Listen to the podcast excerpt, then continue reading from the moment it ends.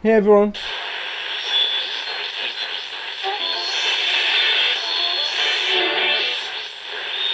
He's my friend. So was I.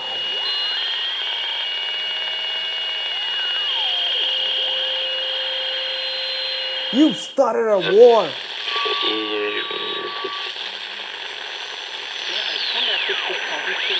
I can do this all day. Hey, how you doing, folks? My name is PewDiePie. Meu querido, se você fosse o PewDiePie de verdade, eu não estaria gravando contigo agora, né? Sala 2, à direita.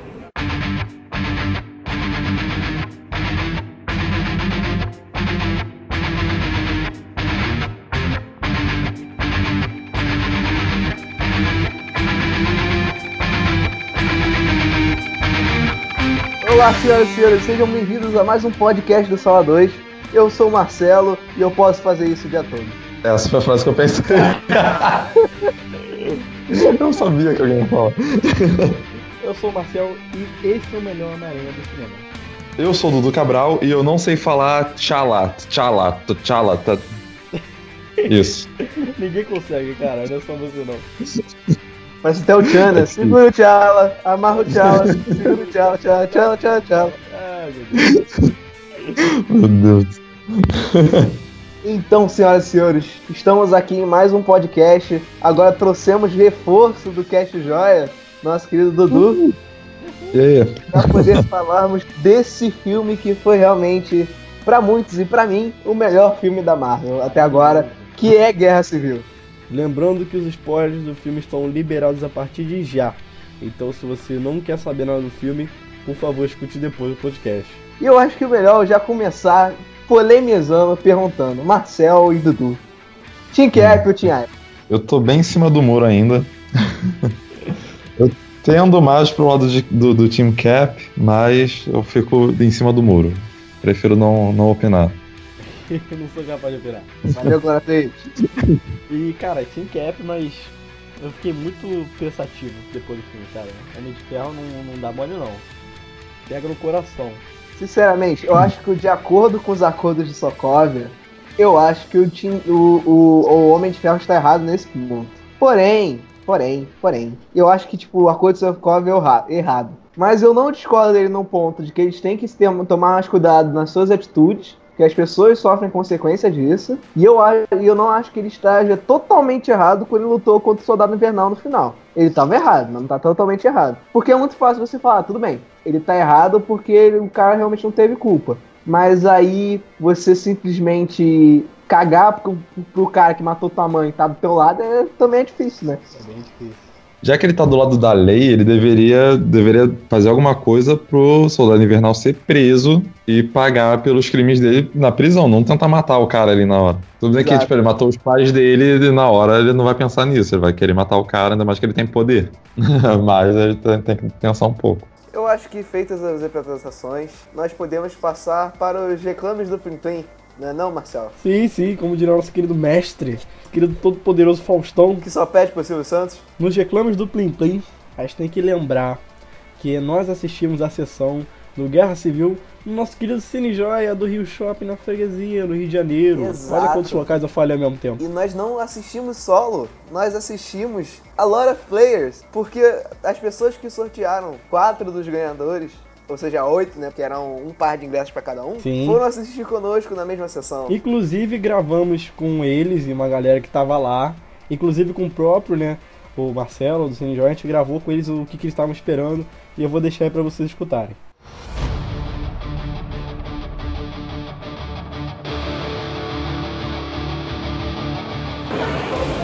Fala aí, Lucas, o que, que você tá achando antes de entrar? O que, que você tá esperando do filme? Cara, eu espero que seja muito fiel ao HQ, que é uma coisa que não vai acontecer. É. espero que.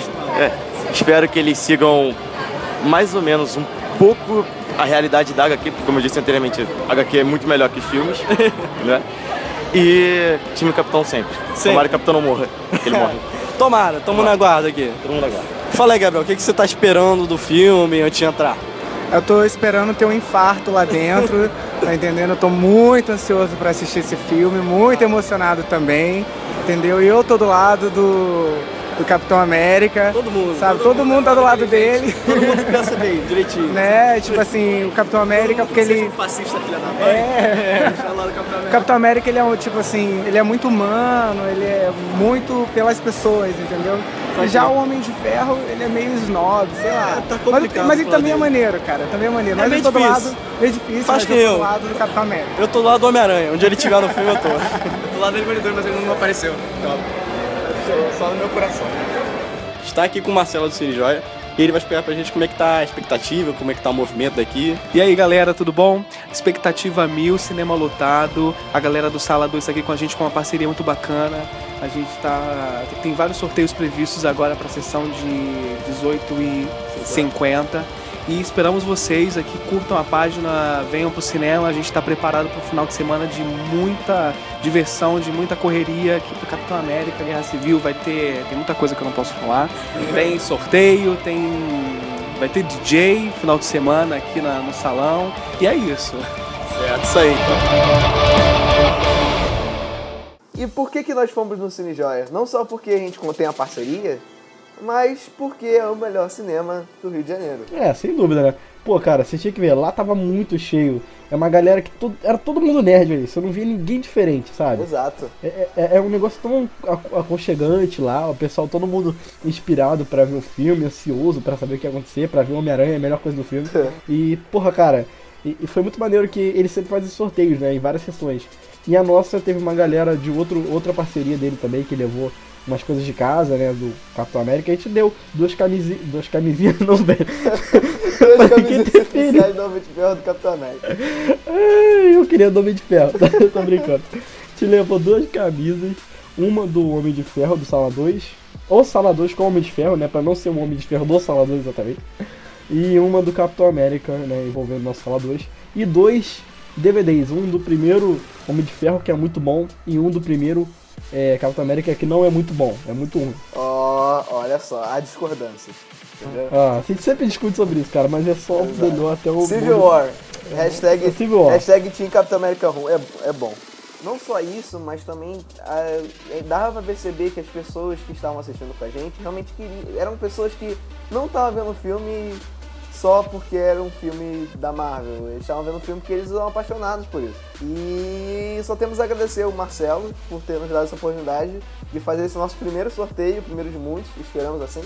E não só o sorteio dos ingressos fizemos para essa sessão, mas dentro dessa sessão, como o Marcelo falou, fizemos o sorteio das camisas dos DVDs. É, e lembrando a todos que esse não é o último, então por favor, curtam tanto a nossa página do Sala 2 no Facebook, quanto a página do Cinejoy, os dois estão na descrição desse vídeo do podcast no YouTube. Ou então procura lá, muito fácil, Sala 02. Só isso no, no Facebook que você acha. Exato, porque na próxima promoção vai ser mais fácil, vai ser mais fácil concorrer. Com certeza, a gente já tá vendo aí sobre outros filmes, estreias futuramente aí, a gente vai fazer o mesmo esquema. Então fiquem de olho, né? E também escutem, além do nosso querido podcast, Cast Joia, cara. O nosso querido Dudu, que tá no episódio, ele tem um podcast com a galera do Cine Joia mesmo, ele fazendo propaganda sobre os filmes e conversando entre si, que é muito divertido, é muito natural esse povo conversando. Eu achei muito bom. E no primeiro episódio eles perguntaram pra pediram para as pessoas mandarem perguntas, né? O Marcelo mandou, minha digníssima namorada mandou também. Então escutem lá, mandem pergunta pra eles também. Fiquem de olho que qualquer coisa que você está falando aqui vai estar tudo na descrição, tá certo? Então, senhoras e senhores, acho que feitas as considerações, podemos ir ao nosso querido episódio. E vamos nessa. Hashtag Team Tiger.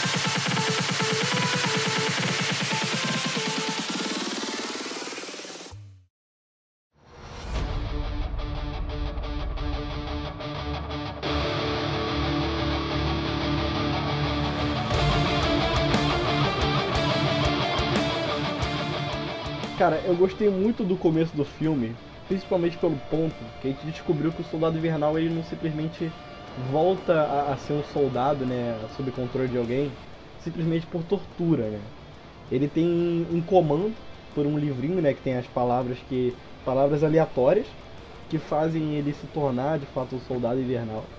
E é tipo um conceito que já existia em outros lugares, né, que algum assassino profissional, ou al- alguém desse ramo, só é. tem uma chave que só é ligada quando tem uma palavra, né? No caso do Soldado Invernal, uma frase totalmente aleatória.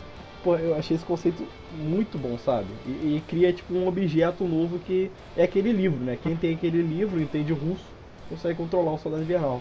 Aquele livrinho de Cuba, É, né? Só faltava o Che Guevara na capa.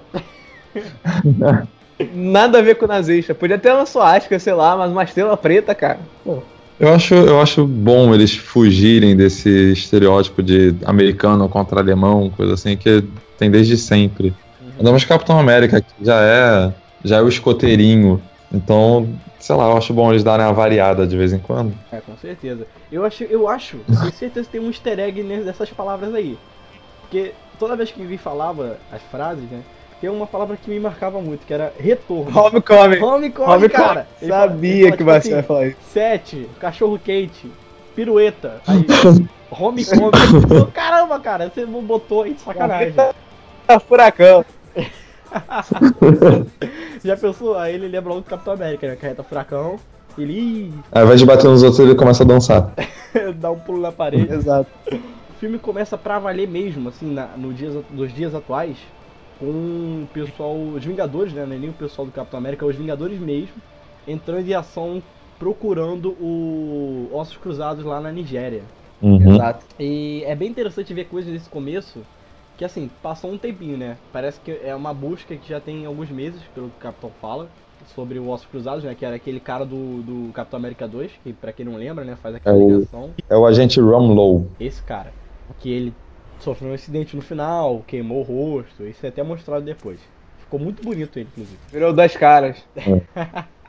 E, Isso. cara, o, o que eu quero focar de todos os Vingadores do começo do, fi- do filme, o que mais se destacou pra mim foi o Falcão, cara. O Falcão, ele ganhou muito upgrade. Eu acho que nesse filme eles deram muito mais espaço pros Vingadores que a gente não tinha tanto carinho assim. Que nem a gente vai falar muito é, mais pra frente. Mas o Gavião Arqueiro foi um dos Vingadores que eu mais gostei. É verdade. Ele foi Sim. sensacional. O, o Gavião, ele teve mais destaque nesse filme, tipo, ele foi mais importante do que no Vingadores 2, que tentaram dar destaque pra ele, e foi bem mais ou menos. Mas nesse filme parece que nem tentaram tanto e ele teve um destaque, assim, foi muito maneiro. Pra ver como é que o roteiro Sim. de um pro outro muda bastante, né? Não precisa botar a família, o momento da fazenda. Cara, o O momento da Falcão- fazenda. o Falcão ele ganhou um destaque muito grande nos seus nos upgrades que ele teve, cara. Que eu penso assim, se ele tivesse com aquela, aquela asa daquele jeito contra o Homem-Formiga, cara, só aquele foguete que ele manda pra cima de dois soldados já teria explodido, coitado, no, no filme da Formiga, né? E, pô, você vê que a própria asa vira um escudo, né? Que é muito foda. Ele tem aquele. Sim. Como é que é o nome daquele passarinho dele? Aquele drone? O Asa Vermelha. o Asa Vermelha. Que, cara, assim, destaque total pro, pro, pro Falcão, que inclusive também esse filme pega muito do Capitão América 2, né? Ele, ele se prova tanto como um filme da Marvel, mas como continuação do filme anterior. Então o Falcão que foi introduzido no outro filme, eu acho que até faz sentido ele ter um destaque grande nesse. Mais desenvolvido, O né? Falcão me lembrou, o Falcão me lembrou muito o, o no Força Animal, o Megazord com o Zord Fênix. Que às vezes a asa da Fênix formava um escudo na frente do Megazord. Sim, sim, sim. Caramba. e outro destaque também, cara, é pra Wanda, né? A nossa querida feiticeira Escarlate. Totalmente OP, tirando gás dentro de, de prédio, Sim. segurando explosão. Ah, não, fazia tudo. Era sempre assim, no, no momento que é. co- Como é que a gente vai fazer pra salvar isso aqui? Não tem o que fazer. Ah, vamos botar a Wanda porque ela vai saber resolver isso aí. Ela é mais OP, né? A, a Wanda é o novo Hulk. A Wanda é o novo Hulk. É o visão de um lado e ela do outro. O Visão, por, por outro lado, eu achei que foi um personagem que teve pouca, bem pouca representação nesse filme, cara. Ele, É só, porque ele só é se, muito poderoso. ele só se viu pra deixar o, o, o Rhodes é, pintando, se é que vocês me entendem. É porque ele é muito poderoso, então qualquer coisinha que ele fizesse ali já ia, poder, já ia fazer toda a diferença. Então eles deixaram ele meio de escanteio, de escanteio, meio de reserva ali. Eu, eu vou falar disso mais à frente na batalha, né? Então no próprio meio dele com a Wanda, que eu, que eu gostei bastante. Mas nesse começo, além desses dois que a gente citou, também tem destaque pro próprio Capitão, continuou foda com o seu escudo, que como o Homem-Aranha disse, a pro- é, é- contra as leis da gravidade e da física no geral. E teve também a Viva Negra, que, cara, eu adorei aquele, aquele choquezinho que ela tem, aquele atirador de choque. No pulso. E isso é canônico dos quadrinhos, ela só usa pouco nos filmes, mas isso existe. Eu não sabia, O que eu achei destaque pra essa cena inicial e pras outras cenas do filme é porque você vê a diferença. Eu falei isso na crítica. Você vê a diferença de um diretor, de um grupo de diretores, pro outro, na verdade. Eu acho que os irmãos russos, eu acho que eles caíram com uma luva pra Guerra Civil. O jeito de direção deles, com aquela câmera tremida, com aqueles momentos, com aquelas cortadas mais rápidas, assim, eu acho que te passa muito mais a sensação de um. realmente uma cena de luta do que o Joss Whedon. A própria coreografia Exato. é totalmente. Porque, tipo assim, você pensa assim. É, é, muito do- dos heróis que estão ali nos Vingadores, eles não são muito de corpo a corpo, né? Mas mesmo assim ele faz eles lutarem, sabe? E, e- e os que não são, eles também são bem aproveitados. Eu acho que o Joss Whedon, ele é mais um diretor de, de pose, né? Porque os heróis nos filmes a gente só lembra das poses que eles fazem. É, dos raios juntos, de não sei o quê. Mas o, o- o- os irmãos russos se prezam muito mais pela coreografia que eles estão fazendo. E pela direção, realmente. Eu acho que, como o Homem-Aranha foi o Homem-Aranha definitivo nesse filme, eu acho que os irmãos russos são, os, até agora, pra mim, os melhores diretores que pegaram algum filme da Marvel pra fazer. Eu acho que os irmãos russos estão realmente botando pra quebrar. Então, de parabéns, ó. O- o- os irmãos Russo, eu concordo, assim, tipo, eles foram a melhor coisa que aconteceu pra Marvel. Eu acho ainda, eu ainda não vi o suficiente o, o Guerra Civil, vou ter que ver mais umas duas vezes pra poder ter uma opinião certa. Mas eu acho o Soldado Invernal o melhor filme da Marvel. Eu vi ontem o Guerra Civil, então pra mim agora o Guerra Civil é o melhor filme da Marvel. Mas, tirando isso, o Soldado Invernal é o melhor filme, assim, ele, ele consegue botar um peso no negócio sem tirar do, do- da censura 12, né, que tem que ter. E é, fi- ficou perfeito, assim, encaixou perfeitamente. Tanto que a, a própria Marvel viu isso, botou ele pra, eles pra dirigirem o Guerra Civil e o Vingadores 3, né? É, não foi pouca coisa, né, cara? Vingadores 3 são eles? Achei que era outro diretor. eles mesmos. Não, não, são eles dois. Só que, por exemplo, eu acho que os irmãos russos, eles, eles, eles se encaixam muito mais pra heróis urbanos e vilões urbanos. Então eu não sei como eles vão tratar de Thanos, né? É Cara, complicado mas nesse filme a gente viu que ele soube lidar com os super poderosos mesmo, sabe? Além do que são 60 e poucos heróis que anunciaram pro Vingadores 3, então eu confio neles. Acho que são 57. É, não, tanto que é, muita coisa da, da, da, da parte da batalha do aeroporto tem umas coisas que são os aéreos, né? Que eles mesmos chamam os aéreos. E fica muito maneiro. é, Os, os planos, assim, são muito maneiros. E, e, assim, eu achei muito legal desse começo, é tipo assim, é final de uma aventura, né? Tem muita. Tipo, o Simpsons é isso, é final de uma história começa outra. É, outros filmes, muito filme de espionagem, 007. Você começa o filme com o fim de uma aventura pra começar outra, Indiana Jones. E no caso, é mais uma. É como se estivesse vendo uma, uma, um- uma saga do, do- dos Vingadores, um quadrinho, um simples capítulo. Que eles estão procurando os nossos cruzados, né? E é tipo assim, quando ele apareceu pegando aquele. aquele. Eu não sei exatamente o que, que era, mas era alguma coisa de. Vírus, era um vírus, era um vírus. Era um vírus. E, cara, quando o Ossos Cruzado chega, todo imponente, pegando aquilo ali, eu lembrei até do começo do Homem-Aranha Espetacular 2, sabe? O Espetacular Homem-Aranha 2, que é aquela, aquela urgência e tal. E, e, cara, sensacional, mas infelizmente ele terminou de uma forma que foi um estopim inicial pro. pro E lembrou muito, Marcelo, por, é, o estopim inicial pro, pro acordo, e lembrou muito a próprio início da Guerra Civil dos quadrinhos. Porque, pra quem lembra, nos quadrinhos, é, começou com a explosão de outro vilão, não era Ossos Cruzados, obviamente, Uhum. mas é, começou com a explosão de outro vilão e realmente teve danos catastróficos, né? Não, não da mesma forma, mas é muito simular essa, é, esse início da história do Guerra Civil nos quadrinhos. No quadrinho eles mataram criancinhas, cara. Kids. Aí é Sim. pior. Aí é foda, né?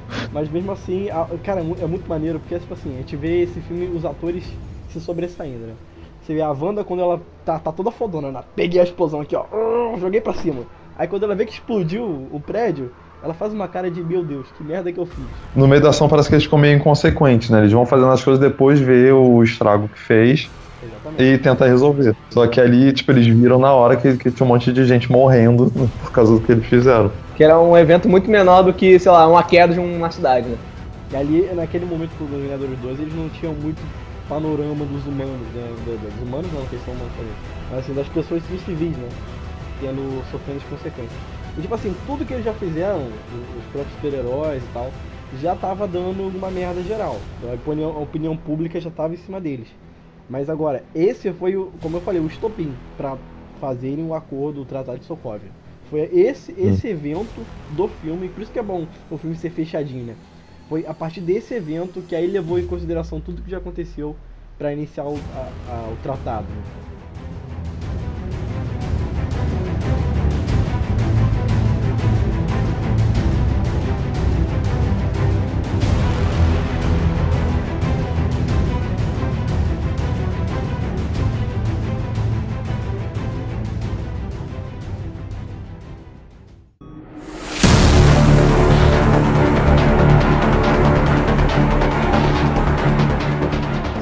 Ver que, que eles já estavam preparando o terreno pra isso desde o Vingadores 2, tirando a parte de Sokovia, obviamente. Tem um- uma parte que eu acho que é no início, que eles salvam uma cidade e aí todo mundo é hostil com eles. E quer, quer que os Vingadores saiam da cidade. Aí já mostra que o povo já tá, já tá vendo eles um pouco diferente, já tá um pouco indignado com, a- com essa inconsequência deles. Eu acho isso muito maneiro. E não parando por aí as referências dos quadrinhos que a gente citou, teve outra referência dos quadrinhos após essa, que foi a logo após a apresentação do Tony para uma, eu acho que eram universitários aquilo, eu não sei. É, uma tipo um, É, no MIT. um auditório já, já. Isso. Após ele realmente dar uma de Robin Hood e jorrar dinheiro, que é o melhor que ele faz, ele tem uma cena que é clássica do Guerra Civil, que ele encontra uma mãe que acaba de perder o filho. E ela fala que a culpa é dele. E isso pesa muito na, na consciência do Tony. E isso também é um estopim. Eu acho interessante nesse ponto é que o Homem de Ferro e o Tony Stark ele já estava muito, mas muito fragilizado nesse momento. Primeiro porque ele estava relembrando dos pais dele. né? É uma cena que assim, o caramba, um flashback, ele totalmente novo, sabe? Sem barba, muito esquisito, diga-se de passagem. E caramba, a- a- aquilo já toca ele por seus pais dele. E depois a gente vê que, que apareceu lá o, o negócio da Pepper. E a gente tem uma explicação, né? Que, porra, quando acabou o Homem de Ferro 3 e do nada o Homem de Ferro voltou no Vingadores 2, ninguém entendeu nada, né? E aqui o, o pessoal vai e fecha bonitinho aqui. Ele, ele é, é tipo um, um chamado que ele tem pra ser herói, né? Pra terminar as coisas que ele fez. E a Pepper, claro, não concorda com isso, né? Ela preza pela vida do, do homem que ela ama. Então, eles meio que estão com um tempo, né? E ele tá sentido. E no momento que ele tá sentindo, que aquela mulher vem pra dar uma chinelada de vez, sabe? Na barata, assim, pá! E aí que aquilo fragiliza ele demais, cara. Fragiliza demais a ponto dele mudar radicalmente a visão dele. Não tão radicalmente, mas assim, mudar muito a visão dele pra, pra relação do, do tratado e do que ele faz, né? Como super-herói. É, a Marvel também já vem explorando esse o, o medo e a culpa que ele sente desde o Homem de Ferro 3, que ele criou aquele monte de armadura pra tentar proteger todo mundo. E no Vingadores 2 ele cria o Ultron pra proteger todo mundo também. Aham. E aí resulta, e resulta. acaba dando errado. Eu acho, eu acho interessante porque, além da Marvel preparar esse terreno pro Tony, eu acho que a- o, nos quadrinhos, pra quem sabe, como tá falando, o Tony, ele é praticamente metade do início de Guerra Civil. Porque além do evento, o estado psicológico do Tony Stark nos quadrinhos, ele fez, eu acho que ele deu o, o a fagulha do Guerra Civil, entendeu? Foi ele que alimentou a Guerra Civil. Porque se não tivesse, realmente eu acho que não teria alguém que cobrasse essa briga da mesma forma que o Tony Stark cobrou. É, comprou, né? E isso também aconteceu no, no filme. Se não houvesse essa realmente essa fragilização do Tony, se não houvesse esse, esse chute, que a gente pode falar, esse empurrãozinho no Tony, pra ele começar a pensar desse jeito, eu acho que não haveria guerra civil. Não teria a quem eles seguirem. No filme ficou até meio como se depois daquilo ele tivesse ido conversar com o Royce e tal. Mas foi tudo acontecendo mesmo simultaneamente, né? Foi tudo um acaso que foi levando uma coisa naturalmente atrás da outra. E vale citar que essa mulher, eu não sei que relação ela tem, mas ela vai aparecer no Luke Cage. Ela é uma das personagens da série, essa mãe que perdeu a criança. Ah, é ela que vai aparecer. Sério? É ela. Eu- a princípio, quando citaram essa mulher, eu achei que ela seria a mãe dele. Mas eu não sei qual função ela vai ter na série, mas ela vai ser importante.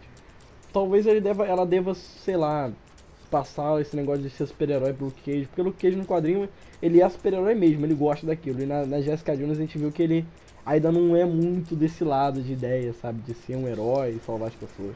E aí surge de fato o- a imposição do tratado, né? Capitão América Exato. Vingadores todos são impostos ao Tratado de Sokovia. Que aí tem re- relembrando tudo a merda que já aconteceu. Washington DC, é, Sokovia, New York. Nova York, Hell's Kitchen. Ah, não teve, infelizmente. Cara, assim, eu acho sinceramente, estão culpando ele por algumas coisas que não, não tem culpa deles, não, cara. Tipo assim, eu acho que a maior merda que eles fizeram aqui, de fato deveriam culpar, é Vingadores 2, Ultron, Sokovia. Agora, Vingadores 1, eles não tiveram nenhuma culpa. Que É, foi. Loki. Pô, mais- cara, a, a culpa da metade daquilo ali foi da Shield e da Hydra, né? Porque, pô, o cubo só tava sendo utilizado por culpa da Shield. Que foi que trouxe o Loki, que trouxe o exército. O, o, o negócio de, de, de, de cair os porta-aviões. Se no Capitão não tivesse derrubado os porta-aviões, eles teriam matado muito mais gente. No caso, a Hydra. Sim. E, então, pra mim, tipo assim, a- Sim, únicas- certeza. os únicos problemas seriam o Hulk mesmo em Manhattan, destruindo as coisas, e o, o Sokovia. Esse pra mim é que é o grande problema de- de- deles é, lutarem sem ver as consequências. É, eu acho que uma parte que eles não citaram, que deveriam ter citado, é a própria lu- luta do Hulk Buster versus o Hulk. Destruiu um, um prédio, um prédio não, vários prédios. Com certeza alguém morreu naquela situação. Exato, e ninguém citou. Ninguém citou o Hulk em nenhum momento. Não, citaram o Hulk, né? Perguntaram duas vezes, né? O, o Ross perguntou onde é que tá o Thor, onde é que tá o Hulk, né? E é muito interessante ver que o Thor não voltou desde o final do Vingadores 2. Parece que ele foi resolver o problema e deve estar. Vai ser mostrado isso no Thor 3. Eu achei que fosse. Eu achei que fosse acontecer alguma coisa parecida com, quad- com os quadrinhos, né? Que o, eu acho que o Heimdall vai avisar pros Vingadores que o Thor tá, tá lá no Ragnarok e não vai. Não vai pra, pra- voltar pra Terra mais, eles não vão mais gente. ver o. Ó. Gente, aí dá um stop aí rapidinho. aí. É porque meu amigo, ele não vai poder voltar assim, que tá dando uma merda lá. Aí eu já volto, tá? Porque eu tenho que ir lá ajudar e tal. Aí vai. Então, alguma coisa por aí que eu tinha imaginado. Ai, gente. E, cara, aí que a gente vê um embate de ideologia, né? Os Vingadores discutindo. Cada um dando seu ponto, visão, explicando que depois que a a Shield caiu, surgiu vários novos seres superpoderosos. Isso, isso equivale tanto para Homem-Aranha, Homem-Formiga, quanto com os próprios inumanos que estão mostrando a gente Shield. Então. Com os próprios heró- os heróis que estão surgindo, porque na, na série da Jessica Jones, pra quem assistiu, ela fala que tem muitos heróis em Nova York, não necessariamente humanos, não necessariamente super-humanos, né?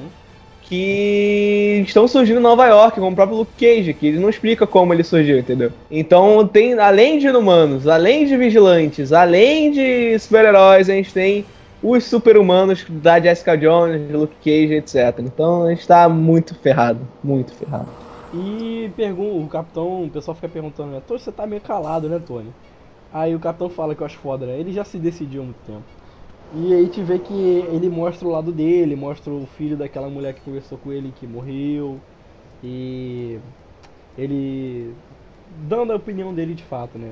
Que é aí que a gente ficava, aí nessa hora que a gente ficou indeciso, sabe?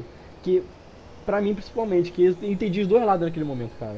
Ficou muito difícil de escolher. Pra mim, sinceramente, eu acho que junto com a luta do- dos dois times versus, né? No, no aeroporto, eu acho que essa foi a melhor cena do filme. Porque foi a cena que eu falei, caraca, eu nunca imaginei que o filme da Marvel, que eu via, sei lá, é, Guardiões da Galáxia, que no final o cara, em vez de lutar com outro vilão, ele dança, faz uma competição de dança. Maravilhoso isso. É, eu, eu nunca ia imaginar um filme que eu vi algo disso acontecer, tem uma discussão ideológica que faz todo sentido, assim. Eu acho que os irmãos russos, ou eu, eu acho que foi os irmãos russos que escreveram o roteiro também, eu acho que eles brilharam nesse momento incrivelmente. Eu acho que se o filme tivesse mais disso, se fosse. É porque na- eu escrevi isso na crítica, e eu realmente acho isso. Eu acho que o filme foi muito mais Soldado Invernal, o motivo da Guerra Civil, do que foi tra Tratado de Sokovia. O Soldado Invernal ficou muito mais em ascensão do que o Tratado de Sokovia. É, eu acho que em vez de eles terem é, apostado tanto no Soldado Invernal, eles podiam ter é, apostado muito mais no Tratado de Sokovia, que é uma discussão política e ideológica que realmente vale a pena você compreender do que realmente quem queria matar e quem não queria matar o Soldado Invernal, cara. Porque com isso eles podiam realmente dar um passo à frente dos filmes, do que eles estão acostumados a fazer de filmes deles, e trazer um lado mais sério e trazer algo mais relevante para os filmes de heróis. Todo mundo fala, ah, o filme de super-herói é sempre a mesma coisa. Ah, não sei o que, as pessoas têm preconceito porque super-heróis eles realmente é o vilão que resgata a mocinha ou tem que lutar contra o, outro. O, o, eita, o vilão que resgata a mocinha. O herói que resgata a mocinha ou tem que lutar contra o outro vilão. E as pessoas têm todo o direito de reclamar disso porque realmente está ficando saturado. Porque as pessoas estão fazendo muito isso. E quando a Marvel tem a chance de mudar, tem a chance de fazer uma parada realmente séria, eles realmente deram uma cagadinha nesse momento pra mim. É porque a Disney também não é tanto de arriscar, né? Eles, eles dão um pouquinho de liberdade, mas seguram também. Foi bem desnecessário mesmo focar tanto Nelson no, no Soldado Invernal. Foi legal, assim, é importante, mas eu acho que o, o vilão do filme mesmo é o a- essa batalha ideológica que o tratado trouxe. Até o Barão Zemo fica bem, bem apagadinho no negócio. Ele faz a parte dele lá, é legal também, é importante pra história, mas ele faz a parte dele só e não tem destaque, não tem nada, é até meio ignorado. E o Nelson fica na, na, na batalha ideológica deles o tempo inteiro. Aí puxar isso pro Soldado Invernal eu também, eu também acho que foi a pior coisa. Mas assim, eu entendo um pontinho, porque como é uma continuação de Capitão América e esse negócio do Capitão do Capitão do Soldado Invernal tava muito aberto, eu entendi eles quererem remendar tudo junto. Só que aí um teve mais destaque que o outro e como vocês falaram, eu também concordo. Ficou muito de um e pouco de outro. E como todo filme de super-herói, poderia ter sido resolvido com uma simples conversa. Eu falo assim, gente, olha só, a gente pode, a gente senta- vamos sentar e conversar. Ó, eu não sou petralha, eu não sou a favor do golpe. A gente só tem que conversar e ver o que é melhor pra gente, assim. Porque não tá dando pra gente matar civil quando a gente vai, vai, vai salvar o mundo, mas também não vai dar pra gente servir o governo. Então, como é que a gente tem que decidir isso? Ou então, pô, o soldado invernal matou Talanha, mas ele não tava sendo. Ele tava sendo controlado. Mas não sei o que, se tivesse uma conversa. Sabe quem faltou nesse filme? Sabe quem eu senti falta nesse filme? Nick Fury. Se o Nick Fury tivesse nesse filme, não tem esse conflito. Eu gostaria de ver onde é que ele estaria nessa situação. Exato, ele chega, ó, eu criei vocês pra vocês, pra vocês lutarem contra outras pessoas, não contra vocês mesmos. Então vocês já baixam a bola de vocês, senta, conversa, resolve, e depois a gente vê Thanos tá vindo aí, está ferrado, vamos focar nessa merda aí do que na merda que vocês estão criando entre a gente, entendeu? Nos quadrinhos ele fica do lado do, do capitão, né? É, é totalmente diferente, mas ele fica do lado do capitão. Não, mas se você pensar, o lado do o, o Capitão América, que é um símbolo de uma nação, e- Capitão América, ser do lado de, da liberdade, sem se alistar a um, um, um, um país só, e Homem de Ferro, que é uma pessoa mais. É a pessoa mais zoeira, assim, a pessoa mais. que não liga mais pras regras, e ele ser, ele ser do lado do governo é uma parada muito paradoxal, entendeu? Eu acho legal porque quando saiu o nosso da Guerra Civil, eu não tinha lido ainda o quadrinho, então eu achava que o, o Capitão América defendia o governo e o Homem de Ferro era contra. Mas não, ao contrário. Eu achei isso bem maneiro também. E no meio dessa história toda, é interessante ver que a Wanda, ela tá sendo a maior crucificada, né, dessa história toda. Ela que foi culpada da explosão, ela que é a bruxa do mal, e ela fica muito triste, né. Isso rende até uma cena muito bacana depois, que a gente vai falar na reunião do- dos times. Mas, assim, é- é- ver esse peso sobre ela é é interessante. Ela ser como se fosse o Hulk desse filme, como vocês falaram. É. Exato, ela é, um, ela é o 13 mesmo, né? É o monstro. É 13, pá! Mas aí, gente, a ONU decide reunir a galera sobre esse tratado, todos os líderes que concordaram sobre isso. E é a primeira vez que a gente conhece T'Challa, né? T'Challa, T'Challa, T'Chula. Segura o Tchala, amarra o Tchala, segura o Tchala, Tchala, Tchala, Tchala, Tchala. Agora Não, eu não entendi. O, o, o pai dele, o pessoal fala T'Chaka. Mas aí pra falar dele, eles falam T'Challa. Aí não dá pra saber o que que é. Chama de Pantera Negra e tá GG. O Panterão e o Panterinho. É o. É o T'Challa Rei T'Challa. Você consegue imaginar aquele velhote vestido de Pantera Negra? Porque ele já ele- foi Pantera Negra. Não, mas claro que não é aquele físico, né, velho? Ah, pode ser. Sei, ué. Vai aqui. Mas aí a, a gente conhece o rei de Wakanda, né? Que o Wakanda tinha sido um pouquinho citado no Vingadores 2 e agora vem com tudo nesse filme. Nego enfiou o O, Wakanda. o rei de... Calma aí, calma aí, calma. Desculpa. O rei de Wakanda. O Wakanda. É o, é o Omelete. O rei de Wakanda é o Omelete. É, é bem interessante ver que a viúva conhece o T'Challa, né? Começa a conversar com ele e tal. E o pai dele dá uma elogiada, né? Meu querido filho, muito bom ver você progredindo. Fique esperto que já vou morrer daqui a duas cenas. É basicamente isso que ele fala pra ele. Quando ele falou isso, eu falei pro, pro Marcelo, pra minha namorada, tá do meu lado, e vai morrer. Vai morrer. Sem falar porque a gente já viu no trailer aquela, aquele cenário sendo explodido, né?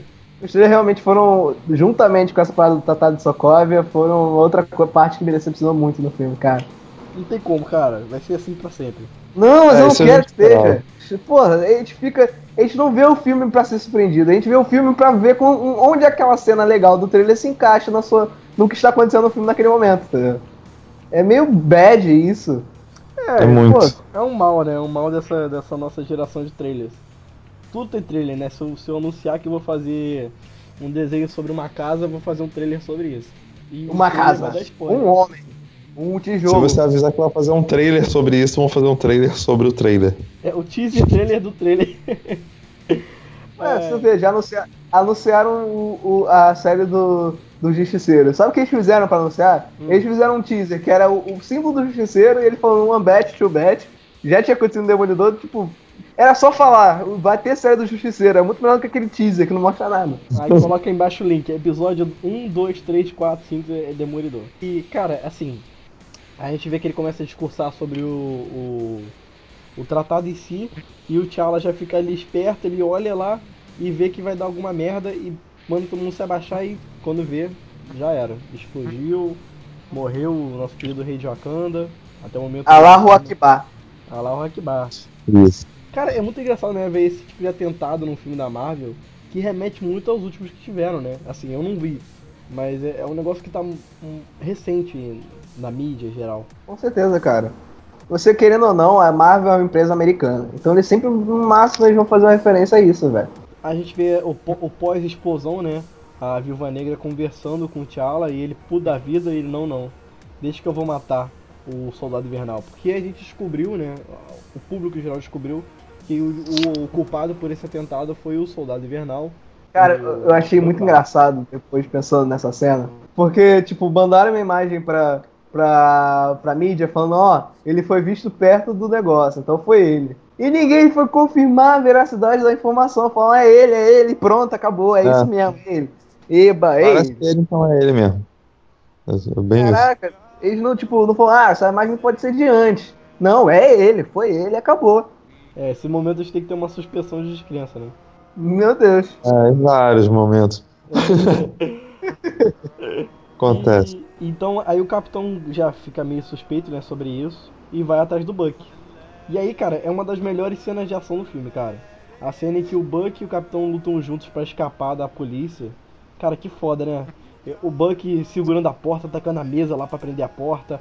Aí o capitão defendendo ele e ele achando que ele ia matar alguém. Eu me lembrei até do, do Justiceiro e o Demolidor na segunda temporada.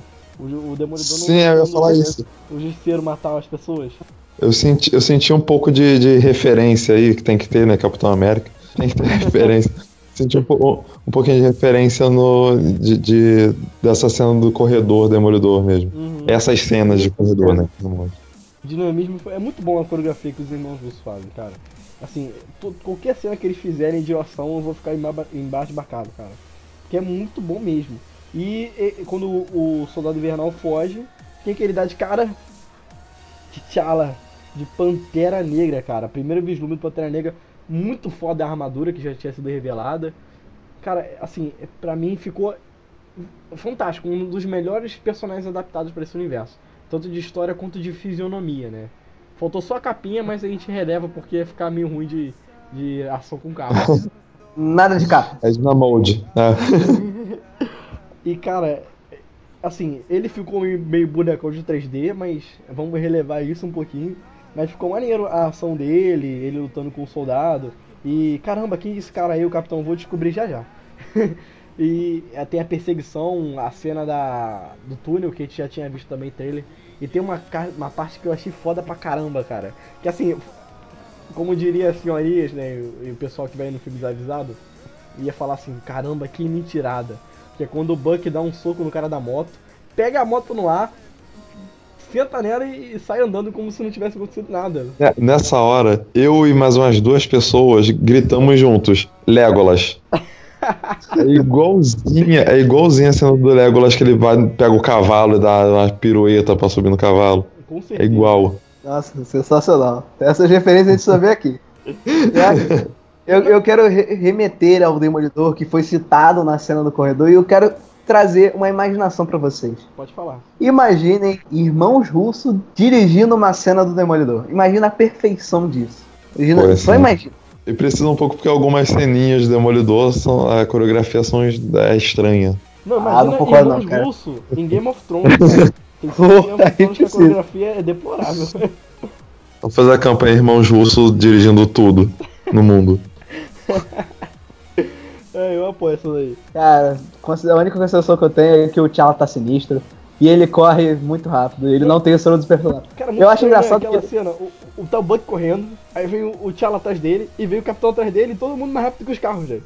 E tipo assim, eu Exato. entendo- Muito mais rápido que Eu entendo que o Capitão não tem o, super, o soro, o super soldado, o T'Challa tem os poderes que ainda não foram explicados.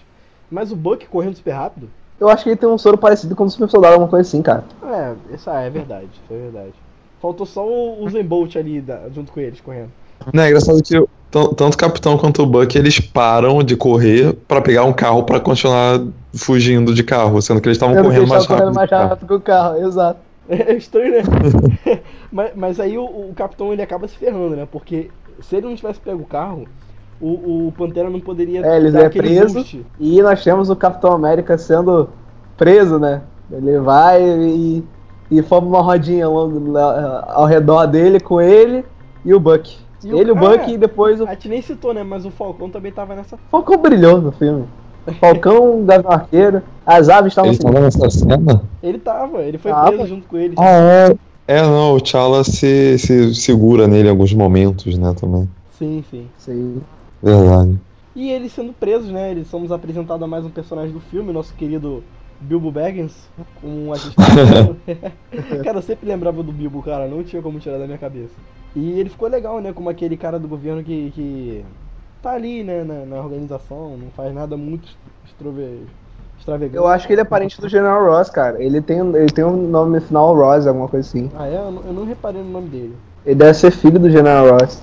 Será? Então ele é cunhado do Hulk? Queria tanto ouvir uma referência sobre o Hulk ou sobre a filha do General Ross, cara. Mas teve. mas Não sobre a dele? filha, mas. Não, não sobre a filha, mas o. o, o- tem uma cena que o Tony fala assim, fala pra viúva, ah, queria tanto ter um Hulk agora, ele fala, você acha mesmo que ele ia defender a gente? Provavelmente o Hulk ia ficar do lado do Capitão América, porque ele nunca ia ficar do mesmo lado que o General Ross. Inclusive, Eu personagem. duvido, cara, sabia? Sabe por quê? Sabe por quê? Ah. O Hulk é um cara que ele é atormentado por destruição que ele causa. E ele concordava com os Vingadores em ser utilizado apenas nas missões.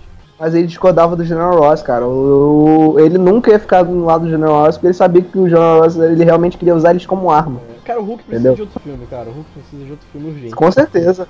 Os direitos Inclusive, outros personagens. Dizem que tá com o Universal. Com a Marvel. Não, dizem que tá com o Universal. O Hulk é muito mais fácil de resolver a situação do que o Homem-Aranha, convenhamos. É, verdade. Realmente. Realmente. Mas aí já vai, deve aparecer no Thor 3, já foi citado, né? Que ele deve ser Planeta Hulk e tal. Sim. Eu acho que os, os personagens que não apareceram nesse filme são os personagens que realmente acabariam com o filme. Porque se o Hulk tivesse lá, ou eles não, não ia ter filme que ele ia falar pra não ter, ou a luta ia acabar rápida demais, igual o Thor. E eles foram presos, né? E o Soldado Invernal também. Ele foi posto em interrogatório e tá todo mundo tomando uma bronquinha, né? Ca- O, o Tony Stark tá lá, ó. Avisei pra vocês, hein? Vocês não quiseram. Aí o Rhodes. Ah, o Rhodes, inclusive, que aparece pra prender eles também fala: É, capitão, parabéns, agora você Parabéns. é um fora da lei. Mal sabe do final do filme, Rhodes. E... e aí a gente conhece primeiramente o Barão Zimo, né? A gente não sabe de fato que ele é o Barão Zimo. A gente viu que numa outra cena que ele pegou o livro de um militar, um livro que controla o Soldado Invernal, e ele foi lá pra botar pra ferrar. Ele foi e falou as palavrinhas mágicas, né? Homecoming, 7, 9, sei lá das contas, e Como, o- o Buga fez de tal. no Buga fez O Buga tal. Soldado Invernal ficou boladão e, cara, ele sozinho lutou com quase todo mundo, né? Foi contra o Capitão, foi contra o Falcão, foi contra o Tony Stark, foi contra o, o, o Pantera Negra, foi contra A Viúva Negra. A contra viúva. Sharon Carter, contra todo mundo, velho. Cara, sinceramente, eu achei engraçado. Porque pra mim, o pior de tudo foi o Barão Zemo. Porque o Barão Zemo, ele fez realmente um plano infalível. Ele, ele sabe aqueles planos de coiote? Ele fala assim, não, eu vou achar um, um soviético, um soviético não, nazista que tá, tá escondido na ponte que partiu. Vou pegar o livro do Soldado Invernal pra poder é, ver com ele qual missão ele é do tal dia, de 1991. Porque eu sei que essa é a missão que os pais do Tony Stark morreram e eu vou deixar eles acharem que eu vou pegar é, cinco outros soldados invernais e na verdade eu vou quando eles chegarem eu vou mostrar pro Tony Stark que o soldado invernal matou e eu vou saber que o soldado invernal é amigo do, do Capitão América e eu vou fazer eles lutarem junto si. Cara, eu acho que não chega tanto assim não, sabia? Tipo assim, Cara, sério, sinceramente, o, o, o Zema não era pra ser o vilão desse filme. Ele foi, ele realmente foi, caiu de paraquedas ali. pra dar um motivo pra, da, daquela trama toda. Cara, mas o Zemo Porque não precisava não estar ali. tem. Não tinha como ele ter tanta informação, cara. Ele não, tinha, ele não precisava estar ali se o filme fosse focado no Tratado de Sokovia. Mas não foi tão focado no Tratado de Sokovia, foi focado no Soldado Invernal. Eu, eu entendo ele ali, cara. Ele é igual o Lex Luthor do Batman Superman, a gente tem que aceitar isso. O fato. Não, é mas que- o Lex é Luthor, que- o Lex Luthor foi bem feito. O Lex Luthor, ele tinha um motivo pra fazer aquilo tudo. O Zemo, ele também tinha um motivo, mas ao não. contrário, velho. O motivo do Zimo é muito mais justificado do que o do Lex Luthor. Tá bom, beleza, mas como é que o Zemo descobriu que o Capitão América era soldado do Invernal e o soldado do Invernal tinha matado os pais do Tony Stark e Então, que. aí, aí eu te Um- entendo. Não, e é- que o, um nazista estava infiltrado numa casa e ele tinha um livro do, do, do- do Soldado Invernal e ele ia lá pegar porque ele sabia que não sei o que, não sei o que lá, porra. Então, Irmão, pelo o que amor de Deus. acontece? O que acontece? Pelo que ele diz no filme, quando a Viúva Negra lá liberou um monte de informação da SHIELD, ele foi antes do, do, do- dos Vingadores 2. Depois que a família dele morreu e tal, ele decidiu se vingar de alguma forma, né? Bo- Do jeito que eles acabaram com a vida dele, ele queria acabar com, acabar com os Vingadores. Esse era o objetivo dele, acabar com os Vingadores. Então ele começou a procurar informações. Ele viu os arquivos, que eram muito bem encriptados, e ele já tinha uma certa facilidade com isso. E ele descobriu do, sobre o Soldado Invernal, ele provavelmente acompanhou as notícias e tal. Ele fez as conclusões, porque ele não é um cara bom, para ele fazer isso tudo ele não é um cara imbecil. Então, eu entendo que ele tenha arquitetado tudo, eu entendo o objetivo dele. É claro que, assim, ele não é o ponto alto do filme. Mas eu entendo ele tá ali, sabe? Eu achei Ele- bom. Eu achei ele um péssimo vilão, cara. Eu acho que esse, ele, ele é tipo o verbo de ligação. É a pessoa que serve pra ligar os, os duas coisas, mas ele não serve pra nada. Ele é o E. Ele é letra Ele, E. ele é tipo, ele é tipo o que o Ossos Cruzados foi no início, só que ele é durante o resto inteiro do filme. É, verdade. Exato. Ele é tipo um artifício, um artifício pra uma outra coisa. O que ele fez ali não foi destruir nada. Ele fez o, o Homem de Ferro lutar com o Capitão América. E isso sim foi legal, isso foi interessante. Mas ele mesmo é só, só alguma coisa ali no meio. E eu acho que uma coisa não mostraram nesse filme, mas pra quem não sabe, o Barão Zemo original dos quadrinhos lutou contra o Capitão América na, guerra, na, na, na Segunda Guerra Mundial. E o Barão Zemo que, que aparece efetivamente nas histórias dos Vingadores é o filho do Barão Zemo, que seria esse que apareceu no, no, no filme agora. Ou seja, o pai, ele não revelou, mas possivelmente poderia ser um Barão Zemo na época do, da Hydra, etc. Cara, eu duvido porque eles adoram matar os, os vilões do Capitão América. Estão numa crescente de. Vão matar todos os vilões do Capitão América. Matou Caveira Vermelha, matou agora o Barãozinho. Matou não, foi preso. É o único que sobreviveu. Mas matou Ossos Cruzados. Ossos Cruzados. Matou o Barão Vostroker, matou o filho do Barão Vostroker, matou a porra toda. Aí que eu discordo com você, meu caro amigo, porque o Caveira Vermelha não foi confirmado que morreu. Não, tudo bem, tudo bem. Se tiver um Capitão América 4, pode ser que ele seja o vilão, mas. Assim, tem uns que foram mal, mal aproveitados, né? Vamos ser sinceros. Mas Eu acho que seria muito legal se o Cave- se você falou que o, o- que tem uma cabeça por trás da Ida, certo? Sim, E que a Ida nos quadrinhos, no, no- nas séries está sendo foi destruída, né? foi. Nesse último episódio ela foi destruída. E se tivesse na, sei lá, uma, uma, uma outra temporada de Agents of Shield que houvesse a reconstrução da Hydra, eles fossem procurar o criador e fosse Caveira Vermelha, ia ser muito maneiro. Seria bacana, seria muito bom. Vamos ficar na expectativa, né? Porque a Hydra não pode ser acabar assim tão facilmente. Eu duvido muito. Com certeza. E aí nessa, nessa fuga, né, do, da- nessa cena de luta, tem coisas bacanas, né? Todo mundo lutando sem as roupas, a Sharon Carter que tinha aparecido já como a grande amiga do Capitão América, né? Do Steve Rogers, até por conta teve Era, o- era Agente 33 só o nome dela. Sim, sim. Teve o enterro da Peggy Carter, né? Mais uma coisa Eita. que eu no outro filme. É, Foi o aval do, do Capitão América de, ok, agora eu posso ficar com a neta dela. e a gente viu que, que eles acabaram fugindo, né? Os que estavam presos. E o Buck tomou a consciência, né? Igual no outro filme, ele teve que cair dentro da água pra tomar consciência. Acho que a água que, que dá um- uma despertada no Soldado Invernal. Não, não foi a água, foi que ele bateu com a cabeça no, no vidro do helicóptero. Quando ele caiu, ele bateu com a cabeça. Ah, sim, aquela Aí ele voltou assim. foi maneira, né? Aque- aquele momento ali quase que no cinema. É 13, porra! Porque ele virou o braço, né? Mostrou o bíceps ali, ó. É monstro! É, velho, se fosse. Sai de casa, comi pra caralho! Sai de casa comigo, caralho. Muito bom. E aí que tem o grande clímax do filme que cada um vai reunir a galera do, do seu time pra ter o embate, né? Sabe uma coisa que eu achei bizarra? Hum. Porque no- na- nas imagens promocionais, a Agent, tre- a, a, a Sharon Carter, a Agente 13, ela aparece lado do Capitão América como se ela fosse lutar nesse Como é momento. que é? Uhum. Como é que é? A gente Nas quer? imagens. A gente 13. É 13, porra! Que Ela aparece lá do Capitão América como se fosse lutar. E, tipo, depois que ela entrega o, o- o- a- os uniformes pro Capitão América, ela desaparece do filme. Ela não aparece nunca mais. Ah, mas ela dá umas porradinhas no Soldado Invernal. Vamos dar um aval pra mulher aí. Pô, mesmo assim, depois ela não aparece mais, nunca mais. É, ela dá um beijo no filme, Capitão é. América, né? Tem uma cena muito bacana do pessoal olhando pra ele, do, do Sam Wilson e do. Cara, essa cena é incrível. Muito boa aquela sequência. E o, o time do, do Capitão reúne o pessoal dele, né? Reúne o Scott Lang, nosso querido Homem-Formiga. Reúne também o, o Gavião Arqueiro numa cena fantástica. Falem vocês que eu tô me preparando para o que vai vir a seguir. É, Gavião Arqueiro foi a melhor surpresa do filme. Caraca, sinceramente. Tinha Gavião Arqueiro. Meu Deus. e ele, ele enfrentou personagens que a gente nunca ia imaginar que ele conseguiria enfrentar na porrada. Ele enfrentou o Pantera Negra na porrada, rapaz. Isso não é pouca coisa, não. Não, é legal que na cena que ele aparece, tá o Visão conversando com a Wanda, que tá começando a desenvolver esse romance entre eles, né? E vê que ele tá começando a se tornar humano, isso que é legal. E uma coisa que eu gosto de, de- de lembrar é que ele cita a joia da mente, né? Que tá dentro dele. Que ele queria ter controle Exato. sobre aquilo, muito maneiro. E o, o, o Visão, o Visão, o, o Gavião Arqueiro chega botando pra fuder, né?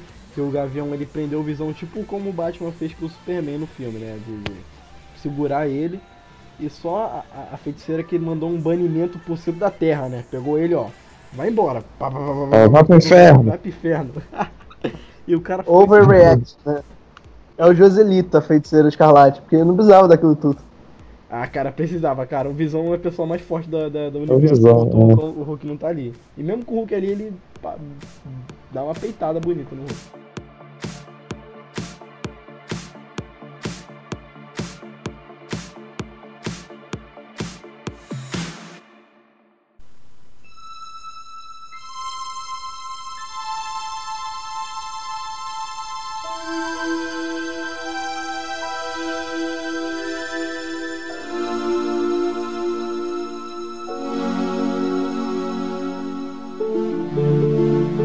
Então agora, gente, gente, eu, eu, eu vou fazer agora silêncio, eu e o Dudu, porque esse é o momento de fanboy do Marcel. A gente vai deixar ele se libertar. Ele vai entrar no Super Saiyajin 2 agora. Ele vai se divertir. Deixa a criança ser feliz. Então vai lá, fale de Homem-Aranha. Seguinte, gente. Eu sou muito fã do Homem-Aranha, porque, assim. Eu sou uma criança. Eu, eu sou não, eu não sou mais criança, tô até perdido aqui. Eu, eu, quando era criança, eu lembro que o primeiro filme de super-herói que eu vi. Primeira coisa que eu lembro de super-herói, primeira coisa que eu vi de super-herói na vida foi o filme do Homem-Aranha, do, do Tobey Maguire. Então, aquele filme é tão marcado em mim, sabe? Tipo assim, eu com certeza já tinha visto coisa antes. Eu já devia ter visto aquele filme antigo do Superman que passava direto, vi os Batmans antigos, vi os desenhos que tinham do X-Men, do próprio Homem-Aranha. Mas assim, eu sempre não consigo mudar isso da minha cabeça. Todo mundo eu lembro quando eu era criança, era o filme do Tobey Maguire como Homem-Aranha. Não tem como mudar isso. E aquele filme me marcou tanto, sabe? E, e a partir dali eu virei fã do Homem-Aranha. Então, do- todos os filmes, todo, todos os filmes do Homem-Aranha eu vi no cinema, todos os cinco. Cara, virei fãzaço. E quando a Marvel começou a fazer esse universo, e eu entendi que eles não tinham o direito do Homem-Aranha, eu fiquei muito triste. Tipo assim, cara, nunca vai ter Homem-Aranha, não é possível. Ele se encaixaria perfeitamente ali. E quando anunciaram, cara, que o, o Homem-Aranha tá no universo da Marvel, atualmente é um dos melhores dias da minha vida aquilo ali, cara. Eu não acreditava. Caramba, cara, como é que é? Porque eu sempre pensei, porra, Sony, faz um. Fecha aí, fecha um acordo aí com a Marvel, coloca o Andrew Garfield lá e tal. E quando eu vi que foda-se o Andrew Garfield, vamos botar outro Homem-Aranha. Eu, caramba, cara. E eu fiquei acompanhando todas as notícias de, de que o Asa Butterfield seria o ator, aí botaram. Ele cagou no pau lá que revelou, fez uma besteirinha. Então botaram o Tom Holland. Fiquei com muita raiva de. E cara, assim, eu não sei se o Asa Butterfield vai ficar muito legal, mas o Tom Holland ficou muito bom, sabe? É o momento que o Homem de Ferro ele decide é, juntar mais gente pro time dele, então ele pensa logo no Homem, no Homem-Aranha. Ele conseguiu desvendar quem é Homem-Aranha porque era muito difícil, né? Basicamente ele precisa raciocinar o que aconteceu e seguir um rastro. E cara, muito bacana começar meu, meu, meu pensamento de Homem-Aranha pelas novas mudanças com o fato dele morar no Queens, sabe? Todos, todos, tudo que a gente imagina do Homem-Aranha era sempre uma, cidade, uma ruazinha cheia de casinhas americanos, sem, sem muro, sem portão, uma do lado da outra, e o Homem-Aranha mora numa delas com a tia May e o tio Ben. Não, ele agora mora num apartamento, no Queens, ferradão, e, cara, achei isso muito bom, porque abre várias brechas, sabe?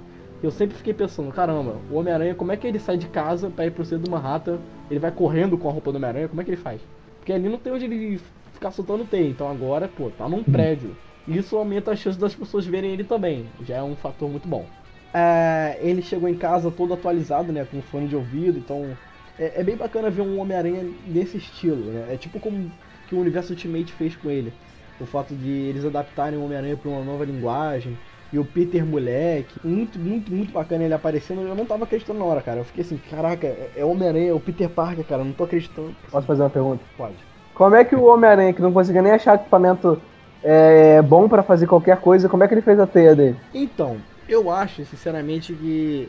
Assim, o, o Peter Parker ele é um gênio, todo mundo sabe disso que ele é um dos maiores gênios da Marvel. Num top 20 Sim. de pessoas que são gênios da Marvel, ele tá lá. Então, cara, assim, ele tem conhecimento científico. Entendeu? Tanto que você te vê no filme que ele não tinha um lançador de teia muito bom. Tanto que o Tony Stark, junto com a roupa, faz um lançador de teia melhor pra ele. Então, o conhecimento científico dele fez com que ele soubesse desenvolver esse tipo de teia. Agora, questão de roupa, as outras questões, eu, eu- até a questão de mecânica, eu acho que ele não conseguiria cuidar disso, entendeu? É isso que entra a parte do Tony Stark. Agora, a questão da teia, porque o Homem-Aranha originalmente era um puta do cientista. Se você pegar os primeiros quadrinhos do Homem-Aranha, é um negócio muito bizarro, porque ele tá no ensino médio, mas ele é todo bombado, tem um corpo de 25 anos de idade, usando óculos de jaleco dentro do colégio, sabe? É um negócio nada a ver. E eles meio que replicaram isso no filme com o fato do garoto ser meio espertão, cientista e tal. E ele conseguiu fazer essa teia artificial. Show de bola. E outro ponto que eu gostei, que eu achei interessante, foi a Tia May nova. Muita gente criticou, uma galera não gostou da Tia May, assim, ser visualmente mais nova, né? Por mais que ela tenha, pelo cálculo que a gente fez aqui pela atriz da MDB, ela tem 52 anos. May Milf. May Milf. Eu acho que ela deve ter essa faixa etária no filme também, de 50 anos.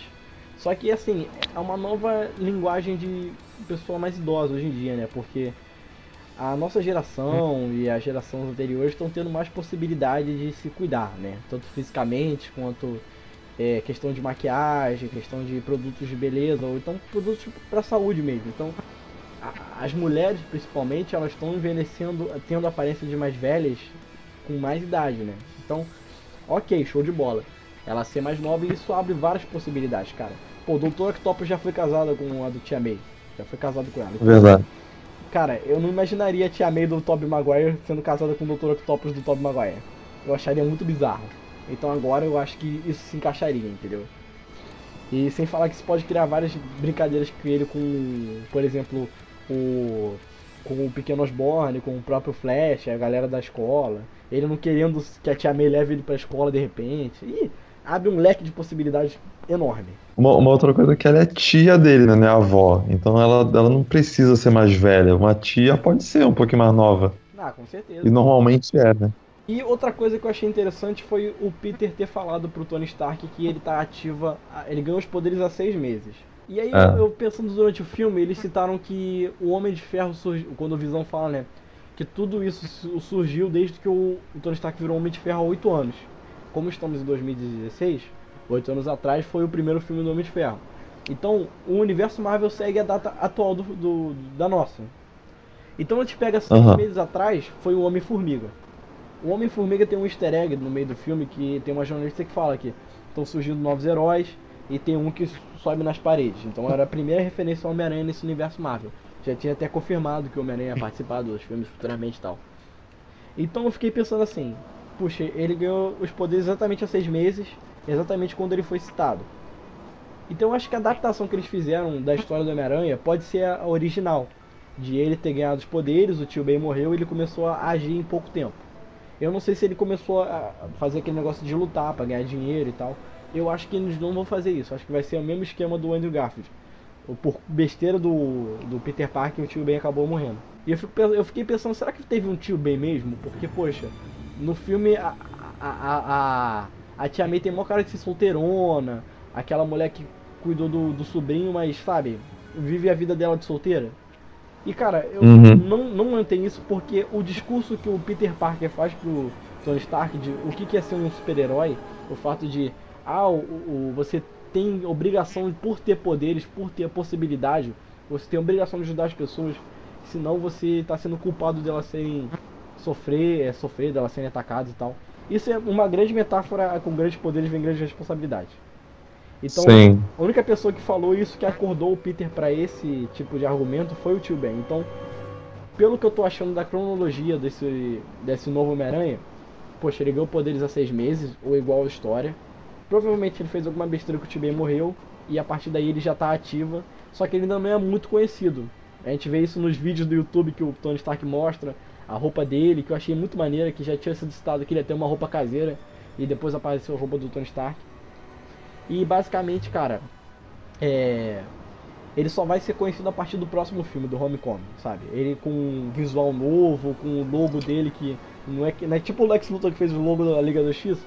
Ele fez o logo do. do o Tony Stark fez o logo pro Homem-Aranha. E cara, eu fiquei muito feliz de ver esse Peter Parker criança, sabe? A gente viu o Tobey Maguire, que era um, um adulto de 30 anos. 30 e poucos anos. 30 e poucos anos fazendo adolescente, tipo Chaves, sabe? Viu o Andrew Garfield que tá certo. Legal, ele parecia ser um adolescente, mas não tinha muito a ver com o Peter Parker do fato de, de ser um, um nerdzão, que mesmo assim tem um grupinho de amigos. É, parecia que era um, o bully, o bully super cool, sabe? Vou andar de skate aqui, vou É. sofrer um bullyzinho, vou pra casa. Entendeu? Esse Homem-Aranha, pô. Ah, vamos lá pra Alemanha, ô Peter Parker, você tem coisa pra resolver. E não, cara, pera aí, eu não posso ficar faltando aula, eu tenho dever de casa. Sabe? Isso é muita coisa que eu É queria muito ver bom, né? no, no cinema, cara. E tipo assim, a gente vê o Homem-Aranha em tantas mídias, no quadrinho, nos próprios desenhos, nos jogos. Ele sempre foi assim. E agora no cinema, cara, me deixou muito, muito feliz. Eu tô muito feliz só de falar sobre isso, cara. Eu adorei esse Homem-Aranha, meu Deus! e eu vou falar dele mais à frente. Eu acho que o Homem-Aranha foi tipo um, um hater da internet, tá ligado? O Capitão América, o Homem de Ferro falou pra ele assim, ó, fulano de tal tá errado. Aí ele falou, tá bom, então fulano de tal tá errado. E pronto. Ele foi, não se questionou, ele foi lá e lutou. Não, foi assim. Eu vou fazer uma roupa maneira pra você e você vai ganhar um dinheirinho a mais. E ele tá errado. Aí ele fala, ah, tá bom, tá errado. É mais isso. É, cara, assim, eu vejo Exato. que o Homem-Aranha, ele não tinha motivo pra participar da Guerra Civil agora. Não é igual nos quadrinhos que ele é o grande centro daquilo tudo. O, o Uhum. super-herói que tem identidade secreta que ajuda os seres humanos. Ajudou os civis, aliás, desculpa. Ele não- ainda não é isso, ele vai se tornar isso. Então eu acho que ele foi pelo fato de, caramba, conheci um ídolo meu e, cara, ele tá pedindo minha ajuda, ele vai criar roupa pra mim e eu tenho que, e como ele fala, eu tenho que pressionar o Sr. Stark. Ele não foi por ideologia, não foi por nada além disso, a não ser tipo de eu tenho que fazer um favor pra ele pra ele fazer um favor pra mim, sabe? Não foi muito pela ideologia, como foi todo. Que nem o, o próprio Homem-Formiga, ele também não foi por ideologia. Assim, ele, deve, ele deveria ter ido, né? Porque ele tem uma filha pra proteger. Mas você vê que ele foi muito por, por dever um favor e por, pela graça da coisa. Aham. Então, depois da apresentação do Homem de Ferro, nós tro- trouxemos é, o Gavião X. Desculpa, Homem-Aranha. É, nós temos realmente um Team Up e depois o Suit Up. Eu lembrei de Home chamada nessa da parte que o É, Capitão América falou Suit como. Up, Não Lembrei tem como do- não lembrar. Barney lá. Exato. Achei que ia botar um terno pra lutar. Mas enfim. Aí o, o Gavião Arqueiro chega com a feiticeira e o Falcão falou, trouxe nosso, no, no- nossa, ajudante. E revela o Scott Lang, que pra mim é um dos melhores heróis da Marvel agora. É um dos personagens que eu mais tô gostando de ver, é o Homem-Formiga. Estou com hype do cacete pra Homem-Formiga e Vespa, porque Homem-Formiga é sensacional. Ainda mais agora que pode virar gigante, né? Gente, eu quase chorei quando ele virou gigante. Sa-? Sabe, no- sabe- não sei, eu achei maravilhoso. É porque eu já tinha visto em algum lugar que isso ia acontecer, mas eu não acreditei muito, eu acabei esquecendo, então pra mim foi meio surpresa isso ter acontecido e foi uma das poucas surpresas do filme. Foi uma das poucas coisas que a Marvel não jogou no YouTube. Pois é. E eu achei que, tipo assim, seria ele jo- ia jogar o escudo, aquele, aquele negocinho que ele usa pra aumentar, diminuir as coisas, achei que ele ia usar nele. Mas não, ele, ele tinha de fato isso, ele tava testando isso na armadura nova. Ele apertou o botãozinho, É. mudou num painelzinho lá no braço e pum, cresceu. E eu acho que o Scott Lang foi um dos personagens que, junto com a gente 13, teve menos participação do filme, E eu fico meio chateado por isso que eu queria ver mais Homem-Formiga, cara. Ele é o Eu bully. queria cara. ver mais. Ele, ele é o bully do filme. Ele chega assim, ó. Ah, bem que Hank Pym disse que eu não devia se confiar no Stark. Aí o Tony Stark. E que, que porra é você, meu amigo? O que, que é você aí? tá vendo? Exato. Ele era o bully do filme, cara. É tipo Podia assim, ter uma piadinha entre Homem-Formiga, Homem- Homem-Aranha. Aranha. podia, ter, essa- eh, podia ter uma piada dos insetos, assim. O problema, assim, do, do Homem- do Homem-Formiga é o Homem-Aranha, pra ser bem sincero, porque antes de ter a confirmação que o Homem-Aranha ia participar do universo Marvel, eu, eu acredito que eles projetaram o Homem-Formiga pra ser o piadista, sabe? Pra ser o engraçado. Porque, tanto que eles escolheram o Scott Lang, escolheram um cara diferente, escolheram um ator de comédia. E, cara, Uhum. assim, tinha tudo pra ser o comédiazão. Mas como eles conseguiram o Homem-Aranha, é claro que eles não iam, porra, trocar ele pelo Homem-Formiga. Então ele meio que perdeu a luz um pouquinho por causa do Homem-Aranha. Mas ele continuou muito engraçado no filme. Mas eu ainda sinto saudade do Homem-Formiga em várias cenas. E nós temos o, o Homem-Aranha. Agora o Marcel, o Marcel deix- ele deixou bem claro que queria que eu botasse Peter Parker no momento que ele ia falar pra cacete. E agora Homem-Aranha, porque nós vemos Andrews em São ação. duas facetas Parker. Porque, cara, Homem-Aranha é o Homem-Aranha em ação. É, é- é uma coisa que eu não esperava que ia ter tanto nesse filme, cara. Mas ele brigou com todo mundo. Ele foi bater em Homem, Capitão América, Soldado Invernal, Falcão, todo mundo do time Oh. do time Cap, ele tava Gigante, o pró- o próprio gigante, ele meteu a porrada também um pouco. Pois é, velho. É, as referências a Star Wars, né? Cara, aquilo ali é andado. Eu, eu fiquei pensando, caramba, eles têm um cara que tem uma corda, que é basicamente a teia do Homem-Aranha. E tem um cara gigante. Eu acho que Aham. eles vão fazer isso. E é muito legal que ele usou a referência que eu tinha, que era do, do Império Contra-Ataca. Ele. Vocês lembram daquele filme muito antigo? O Império Contra-Ataca? cara, muito bom, muito bom. E assim, eu acho muito legal porque, pelo que eu tinha visto do espetáculo Homem-Aranha, do Andrew Garfield, assim que eu sabia do roteiro, de, de questão de making off do filme. O Andrew Garfield ele é muito fã do Homem-Aranha, sabe? Quando ele revelou que ele ia ser o Peter Parker e tal, ele foi vestido na Comic Con de Homem-Aranha. E era aquilo lá. Deu até pena dele ter saído, tadinho. Mas ele, ele ficou várias vezes brigando com os dublês e fazendo sozinho para que as poses do Homem-Aranha se- ficassem muito bem representadas nos outros filmes. E ficaram legais. Só que eu acho que ficou em, certos momentos imaginando a luta. Eu acho que nesse filme, todo momento, movimento que o Homem-Aranha fazia, o caramba, esse é um movimento legitimamente do Homem-Aranha em luta, cara. As poses que ele fazia, as piruetas, e ele, se, ele lutando pra valer, a super força dele foi mostrada. O momento que ele apanhava sem querer por burrice dele, ou por golpe dos outros, as piadas, que eram. Cara, o Homem-Aranha é isso, ele tá. É, é que nem o, o- o Falcão fala. Cara, você tem que aprender por ser novo, você tem que aprender que agora é hora de lutar, não é hora de conversar. Ele, ah, esse é um erro meu, desculpa aí. E é isso que é o Homem-Aranha, ele vai brigar com os outros e vai ficar fazendo piada. Ele vai, vai ficar fazendo bullying em você, cara. Não brigue com o Homem-Aranha. Não é nem da idade, né? Porque ele tá mais velho e continua fazendo essas palhaçadas no meio da luta. Com certeza, cara. Isso é dele, sabe? E é muito bacana que ele lutou com o Soldado Invernal, fez piada, lutou com o Falcão, fez piada, lutou com todo mundo, apanhou de todo mundo, tadinho. E a luta que eu mais gostei, tirando a dele com o, o Homem-Formiga Gigante, foi com o Capitão América, cara. Que eu não imaginei que ele ia bater de frente com o Capitão América. E ele, Ele não bateu de frente com o Capitão América, um sarrado com o Capitão América. eu fiz que ele Foi ganhou diferente. do Capitão América, tadinho. Você finge, você, sonha. Mas é bacana ver que ele falou que era do Brooklyn e depois o Homem-Aranha fala que é do Queens. E é você é um garoto durão, sabe? Muito bacana Aham. isso, cara. Assim, eu tô até agora digerindo isso. E é bacana ver os olhinhos dele mexendo, cara. É tão legal ver isso. É como se tivesse tido o Deadpool no, no, no- nos Vingadores. Até mesmo os gritinhos que ele, to- que ele, que ele fazia quando tomava uma porrada lembrava o Deadpool. Cara, a melhor entendeu? coisa, quando, quando o Homem-Formiga fica gigante, ele, holy shit! ele, caralho, que merda! Cara, é muito bom. E, tipo assim, eu vou dar um, um pequeno off-topic aqui desse assunto, mas é bem rápido. Sobre Vale. o Homecoming, cara, não tem como o Homem-Aranha não se basear muito no, que é o Deadpool. Porque tudo que você vai ver sem ser os filmes antigos do Homem-Aranha, ele tem essa pegada de Deadpool, de, tipo assim, não quebrar a quarta parede, mas ele meio que narrar a própria história, ele meio que fazer piada sobre, ah, agora eu vou inventar esse vilão, entendeu? Esse tipo de coisa. Você vê muito isso no desenho do Ultimate Spider-Man, que não é muito bom, mas eles fazem muito disso. Então eu acho que o filme do Homem-Aranha Homecoming, Eu gosto. É- é- eu acho legal, divertido, assim, não é muito bom porque eles cagam um pouquinho a cronologia do Homem-Aranha, né? Mas a gente releva, não tem problema. E, e os vilões também. A gente vê que, assim, eu acho que no filme do Homecoming, ele não vai ser sobre um vilão que nem eram os outros filmes, sabe? Tipo assim, esse é o filme do Abutre, esse é o filme do. Que nem foi o, o filme do Duende Verde, o filme do Venom e Homem-Areia.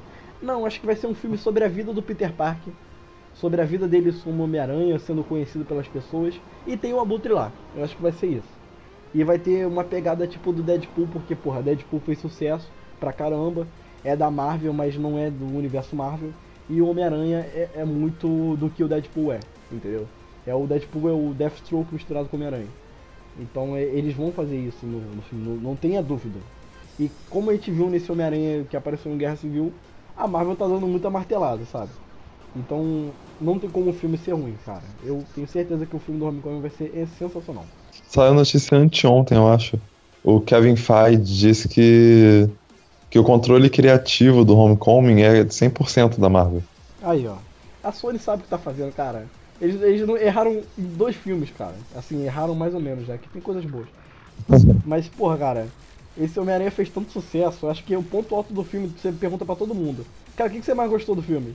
É, Homem-Aranha e Pantera Negra. Todo mundo fala isso. Tá Gavião Arqueiro! Gavião Arqueiro!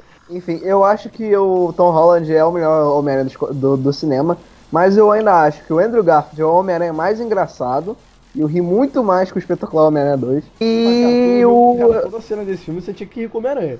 Porque foi muito engraçado, não foi? Tudo bem, cara, mas eu ainda acho que o, que o Andrew Garfield foi o Homem-Aranha mais engraçado, assim como o, o Tobey Maguire foi o Homem-Aranha mais dramático. O Tom Holland soube conciliar os dois e botar o fator criança, né? Porque a gente, a gente não tem esse fator realmente no- nos outros filmes. E porque ele realmente é um adolescente que, caraca, não sei o que. Ele pode falar de série, sei lá, poxa, eu vi isso em Breaking Bad. Isso é uma coisa assim.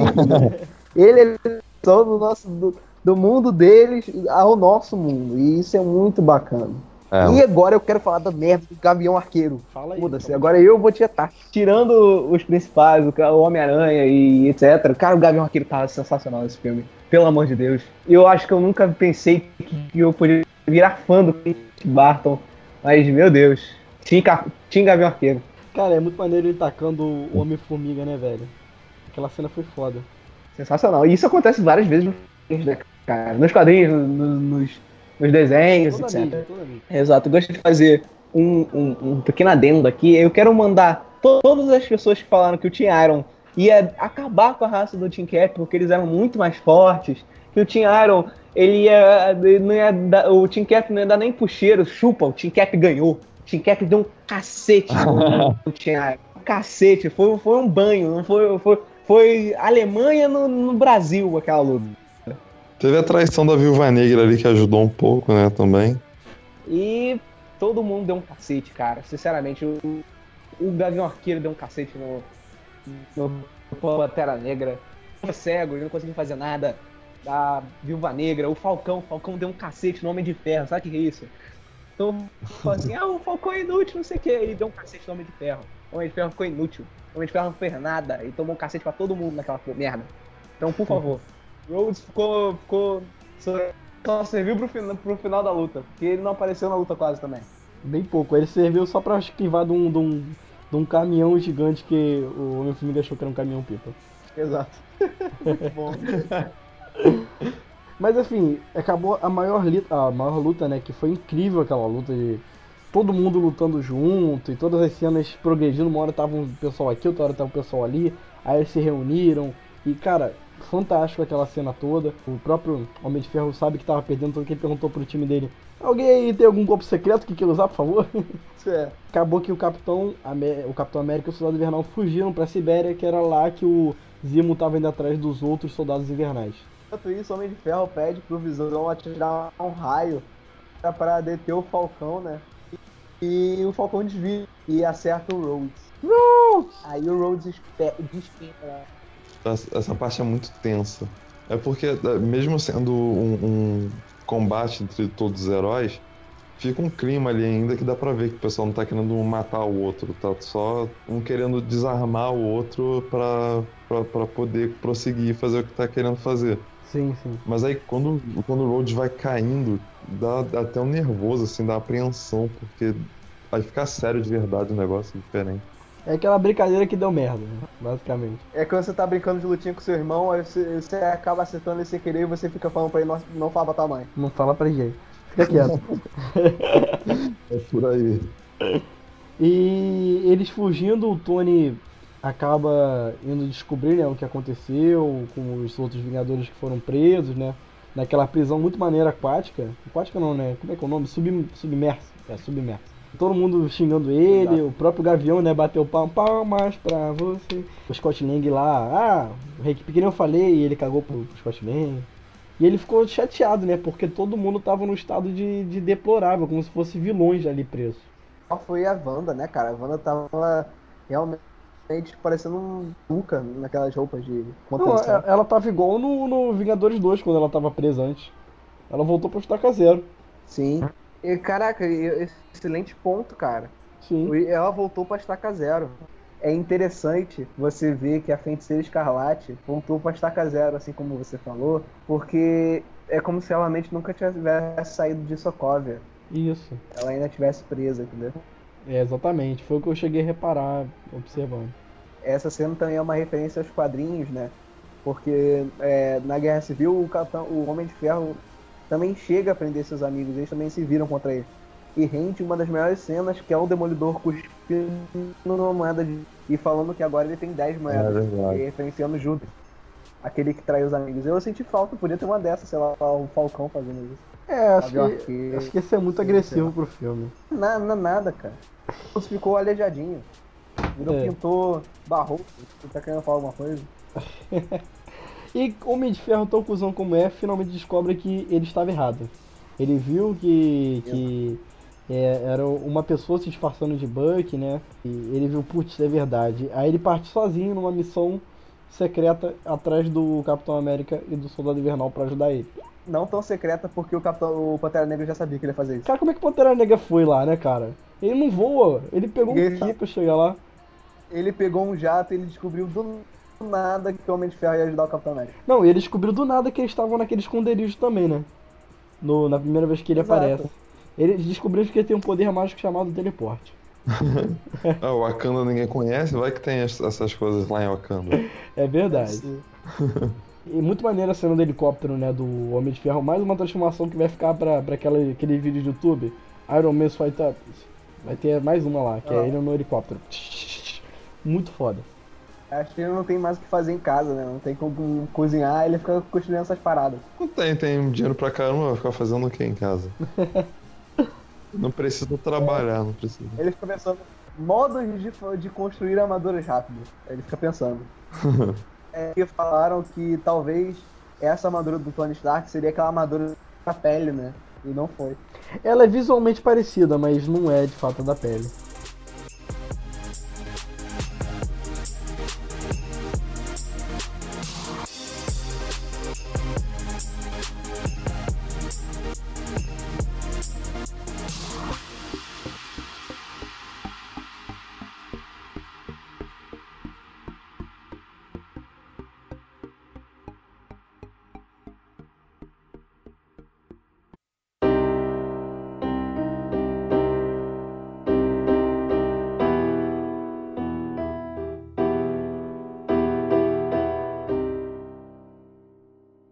Finalmente encontra, né, o Buck e, e o Capitão. É aquela cena de você tá meio apreensivo, Capitão. Mas aí eles fazem uma trégua ir encontrar o Zimo, né? Eles veem que todos os soldados invernais, os cinco, né?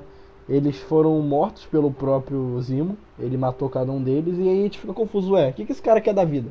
Eu jurava até o momento que a batalha final seria Capitão América, Soldado Invernal e, e Homem de Ferro contra os outros soldados invernais.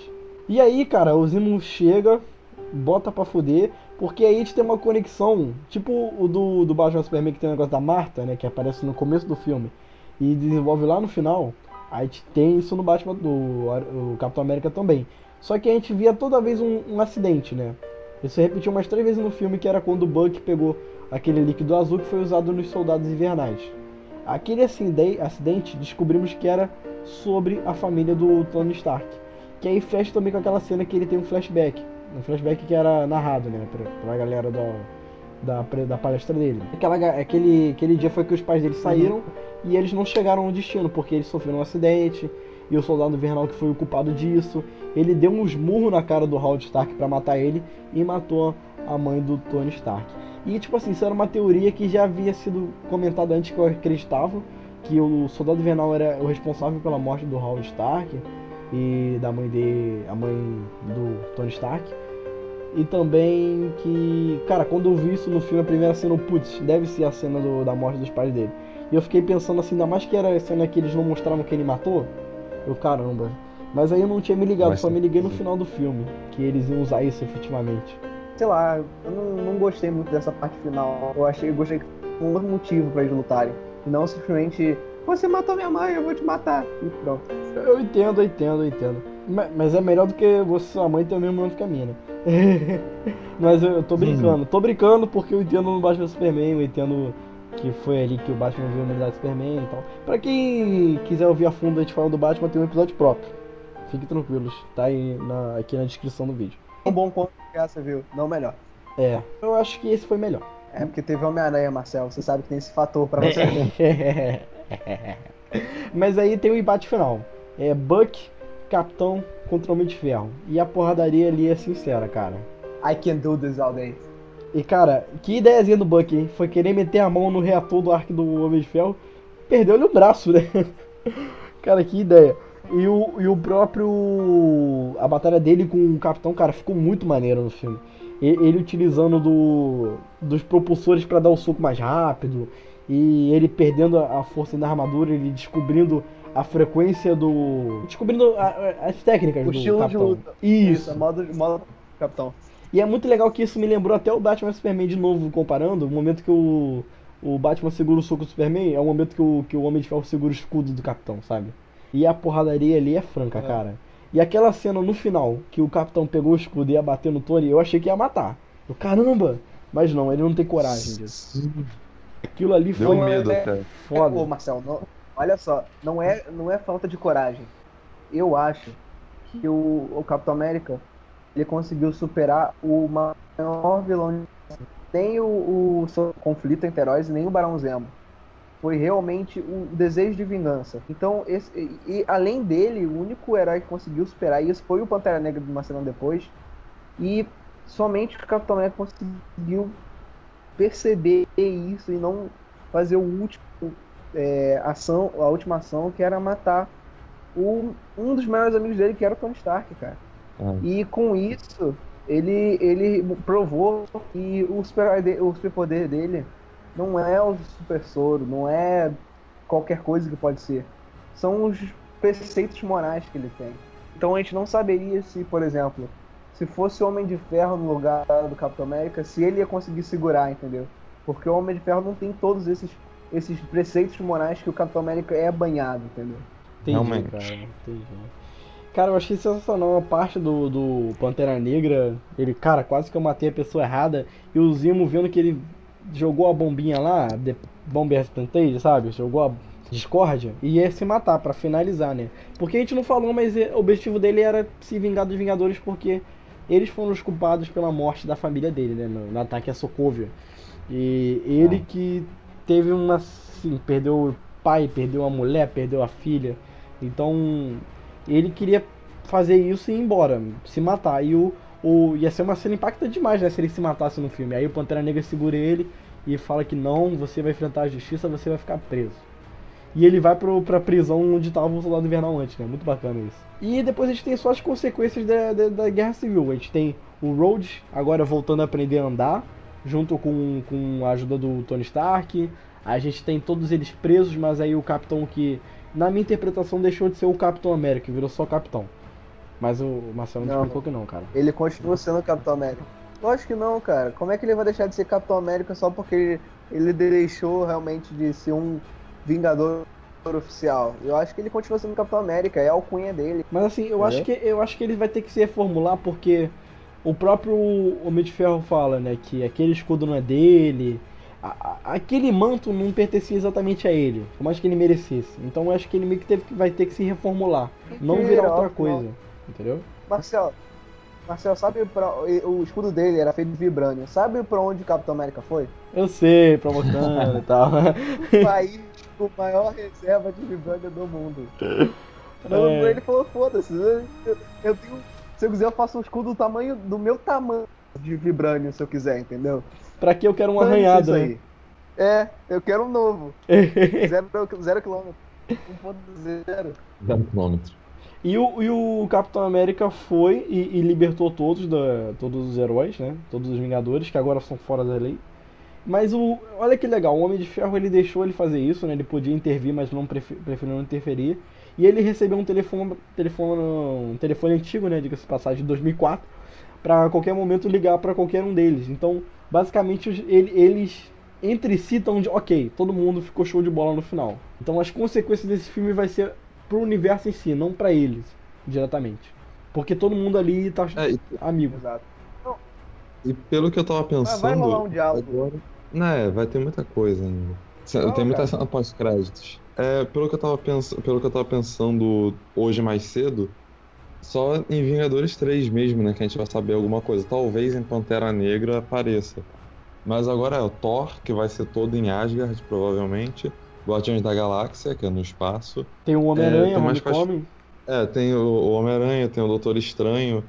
Esses filmes devem explorar algumas outras coisas, não deve, não deve mostrar bem as consequências da, da Guerra Civil. É, assim, por mais que a gente vir, tenha. né? Isso, por mais que a gente tenha continuações agora, muito, muitos filmes que vão vir aqui são de origem, né? Basicamente tem o Pantera Negra que é mais ou menos uma origem. A gente tem o, a Capitã Marvel. Aí tem o Homem-Aranha que é também mais ou menos um filme de origem. Então a gente tem introdução de vários heróis, Doutor Estranho. Tem vários heróis que vão vir novos. Marvel. Eu tinha esquecido completamente desse filme. Eu nem Tem, lembrava que isso existia. E ela vai ser uma personagem forte, hein? Diga-se de passagem, eu acho que ela vai ser. Assim, eu não sei se ela vai ser tão forte quanto ela nos quadrinhos, no começo. Não sei se ela, se ela vai vir como Miss Marvel ou como Capitã mesmo. E. Assim, antes dos Vingadores Tá. 3, que vai ter um. Assim, bastante coisa a se falar sobre isso com os novos heróis que estão vindo, sabe? Sim. Eu acho, sinceramente, que não vai ter. é, Vai rolar uma piada, pelo menos, entre o Capitão América e o Homem de Ferro, sei lá, você bate fraco, ou uma coisa assim, quando eles se encontrarem novamente. Mas Ah, eu bom. acho que foi realmente certo o que aconteceu, porque agora tem um time dos Vingadores que pode agir sobre a alcunha do governo e, e, sei lá, se os Vingadores do Capitão América agirem errado, eles podem deter um ao outro, Sim. ou vice-versa, né? E tem o time do Capitão América que faz o que quiser, é o fora da, é o fora da lei. Então eu acho que deu pra dar uma resolvida nesse Tratado de Sokovia nesse momento assim. Mas eu acho que o Tratado de Sokovia pode ser muito bem explorado, muito melhor explorado no futuro, assim. No universo expandido que pode- mesmo, nas séries e tal, ainda tem muita coisa.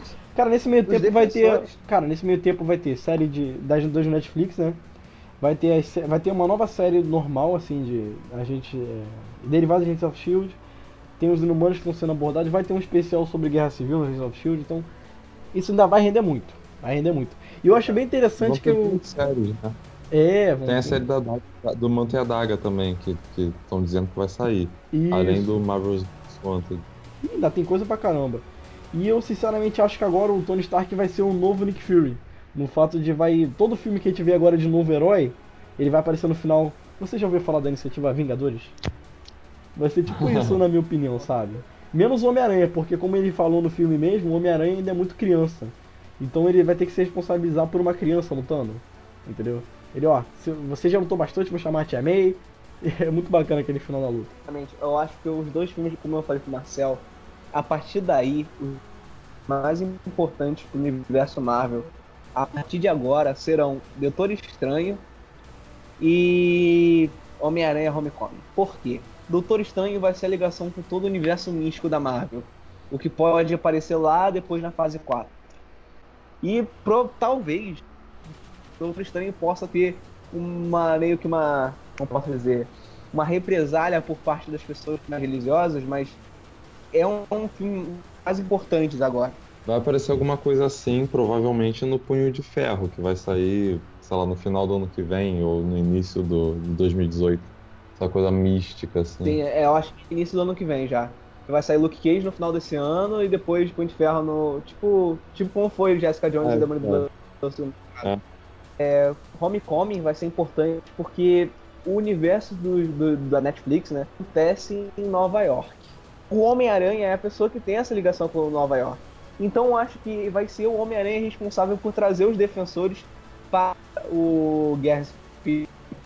Mesmo que não seja tipo, olha lá, eu sou o Demolidor, você é o Homem-Aranha, vamos trabalhar juntos. Eu acho que vai ser realmente, sei lá, aparece no fundo, ou eles vão ter um contato, o Matt Murdock aparecendo. Já pensou o Matt Murdock aparecendo para resolver algum incidente da, da Tia May ou do Peter Parker? Seria maneiro, não Seria, seria? maneiro, seria maneiro. Como, como advogado. muito. Então, seria- então eu acho que eu acho que os defensores vão fazer essa ligação com o Homem-Aranha. Então eu acho esses dois filmes como os mais importantes até, a partir de agora. É, e é, é bem legal que a cena pós-crédito desse filme, a primeira, ligou com. mostrou Wakanda de fato, que foi gravada no Brasil, na- nas cataratas do, de Foz do Iguaçu. E muito Ah, é? maneiro aquele ti- foi, aquele, aquela pantera grandona lá de pedra.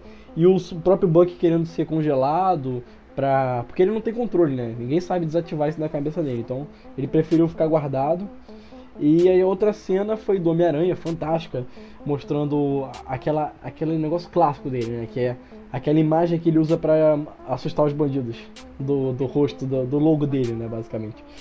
E Spider-Man Return, cara, do, assim, fez meu coração ficar bem mole. Foi, foi realmente de, de, de emocionar essa cena. Homem-Aranha vai retornar foi realmente maravilhoso. Ah, esse filme. Cara, basicamente esse foi o filme. Pra mim, eu adorei muito. Assim, pra mim, eu tô falando no hype, mas eu tenho, pelo que eu tô imaginando aqui, já daqui um, uma- um mês, assim, mais ou menos, eu vou continuar adorando esse filme. Vai ser pra mim o melhor filme da Marvel. Eu, cara, fiquei muito feliz, principalmente por causa do Homem-Aranha. Eu gostei mais do que o Batman Superman porque, cara, eu sou Marvete, tem Homem-Aranha. Sim. Assim, eu, eu gosto muito do Batman Superman, mas esse pra mim superou por vários fatores, inclusive esse, principalmente.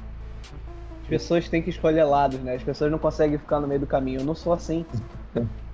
Eu gosto dos dois, cara. Eu gosto, eu sou um decenalto em Marvete Cara, assumido. quem Eu- fica em cima do muro é gato. Quem fica em cima do muro é gato. Eu escolho um lado. Eu, eu fico Ah, eu- eu- consigo ter uma visão melhor dos dois lados e não ser um babaca de escolher um lado e falar que esse é melhor e pronto. Aquele é uma merda, esse é um lixo e pronto, acabou. Não, mas assim, Eu tento justificar, eu tento justificar que o, tá, esses filmes da Marvel, o Guerra Civil principalmente agora, né? Me empolga mais do que o Batman vs Superman, porque já existe todo um universo formado ali, então você já, já tem uma expectativa certa pro negócio.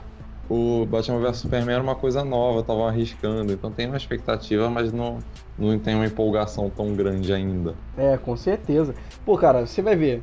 Assim, eu, gosto mais, eu gostei mais da Guerra Civil, mas não quer dizer que eu tô falando que o Batman Superman é um lixo, não. Eu adorei o filme. Não, não, não tenho sei. dúvida. Onde...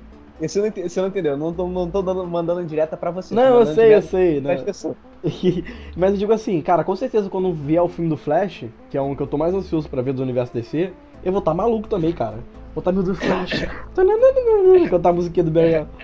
And the Fast Man Alive. Lanterna Verde. Entendeu? A, a tro- Tropa dos Lanternas Verdes que pode ser dirigida pelo George Miller. Exato, eu falei isso hoje na fila. Você que não conhece tanta gente, Dudu, o Lanterna Verde, ele é como se fosse, sei lá, o, é, o meu herói preferido da Marvel é o Demolidor. E o meu herói preferido da DC é o Lanterna Verde. São, todo o universo do Lanterna Verde é fascinante pra mim, eu sou apaixonado por ele. Então, pra mim, ver todo o universo do Lanterna Verde no cinema vai ser sensacional. E ainda mais se tiver o Guy Gardner. Se tiver o Guy Gardner, eu vou, ser, vou parecer uma, uma cheerleader no, no meio do cinema gritando "Ah!" É tipo eu ano que vem. Pelo Exato. nome eu acho que vai ter, né? Eles vão botar. preciso ver o cabelo de cuia ruivo naquele filme, entendeu? Eu preciso ver. Eu preciso. E quando a gente fizer um podcast sobre sobre Lanterna Verde, o que eu já vou estar casado, porque vai demorar pra cacete até chegar lá. Eu já tô formado, já trabalhando até chegar em 2020. Eu vou, vou ser muito feliz. Eu vou, eu vou- eu vou fazer o podcast sorrindo. Cara, graças a Deus eu vou precisar estar tão avançado no tempo, porque ano que vem eu vou estar assim, velho. Homem-Aranha tá vindo aí, o retorno, cara. Eu vou estar igual um maluco lá no Cine Joia, vou estar correndo pelado, velho. Vou ter que chamar o segurança pra me retirar do shopping, cara. Não Isso faz isso ser não. Tô brincando, gente, mas. Cara, muita expectativa pro, pro Homem-Aranha. Esse filme foi sensacional. E, cara, vamos ver, ainda tem Doutor Estranho esse ano, né? Tô meio, meio desanimado, mas tomara que me surpreenda muito. Eu acho que a próxima aposta do filme de super esse ano vai ser X-Men. Depois desse último trailer, meu amigo, subiu, subiu a expectativa. Não, eu acho Eu que não o último que vai impactar esse ano vai ser Esquadrão Suicida. Assim que vai dar repercussão. Verdade, tem Esquadrão Suicida ainda. A gente tem muita coisa pra conversar esse ano ainda, gente. Fica tranquilo. Mas então é isso, né? Diga suas considerações finais, nosso querido amigo convidado especial Dudu. Fale sobre o Cast Joia. Manda bala aí, aproveita que é teu momento. Então, o Cast Joia é uma ideia nova da gente lá do Cine Joia e vai sair toda quarta-feira no Sala 2. E eu, eu não vou participar dos próximos, participei do primeiro, não vou participar dos próximos porque eu vou entrar de férias, mas daqui a pouco eu tô voltando e o pessoal vai sempre abordar os assuntos legais que tem a ver com, com a semana do cinema. Sim, sim. A gente tá postando lá no site. O site tá aqui na descrição. O primeiro episódio também. E o segundo, se estiver no ar, tá aqui na descrição. E confere lá, gente, porque é muito bom mesmo. A gente não tá falando porque é amigo do Dudu, não. Mas é porque te escutou gostou pra caramba. A gente tá falando porque a gente tá ganhando pra isso, então com licença. Então. Mas é isso então, gente. Um abraço a todos. Valeu. Melhor melhor no cinema. Melhor merenda de todos.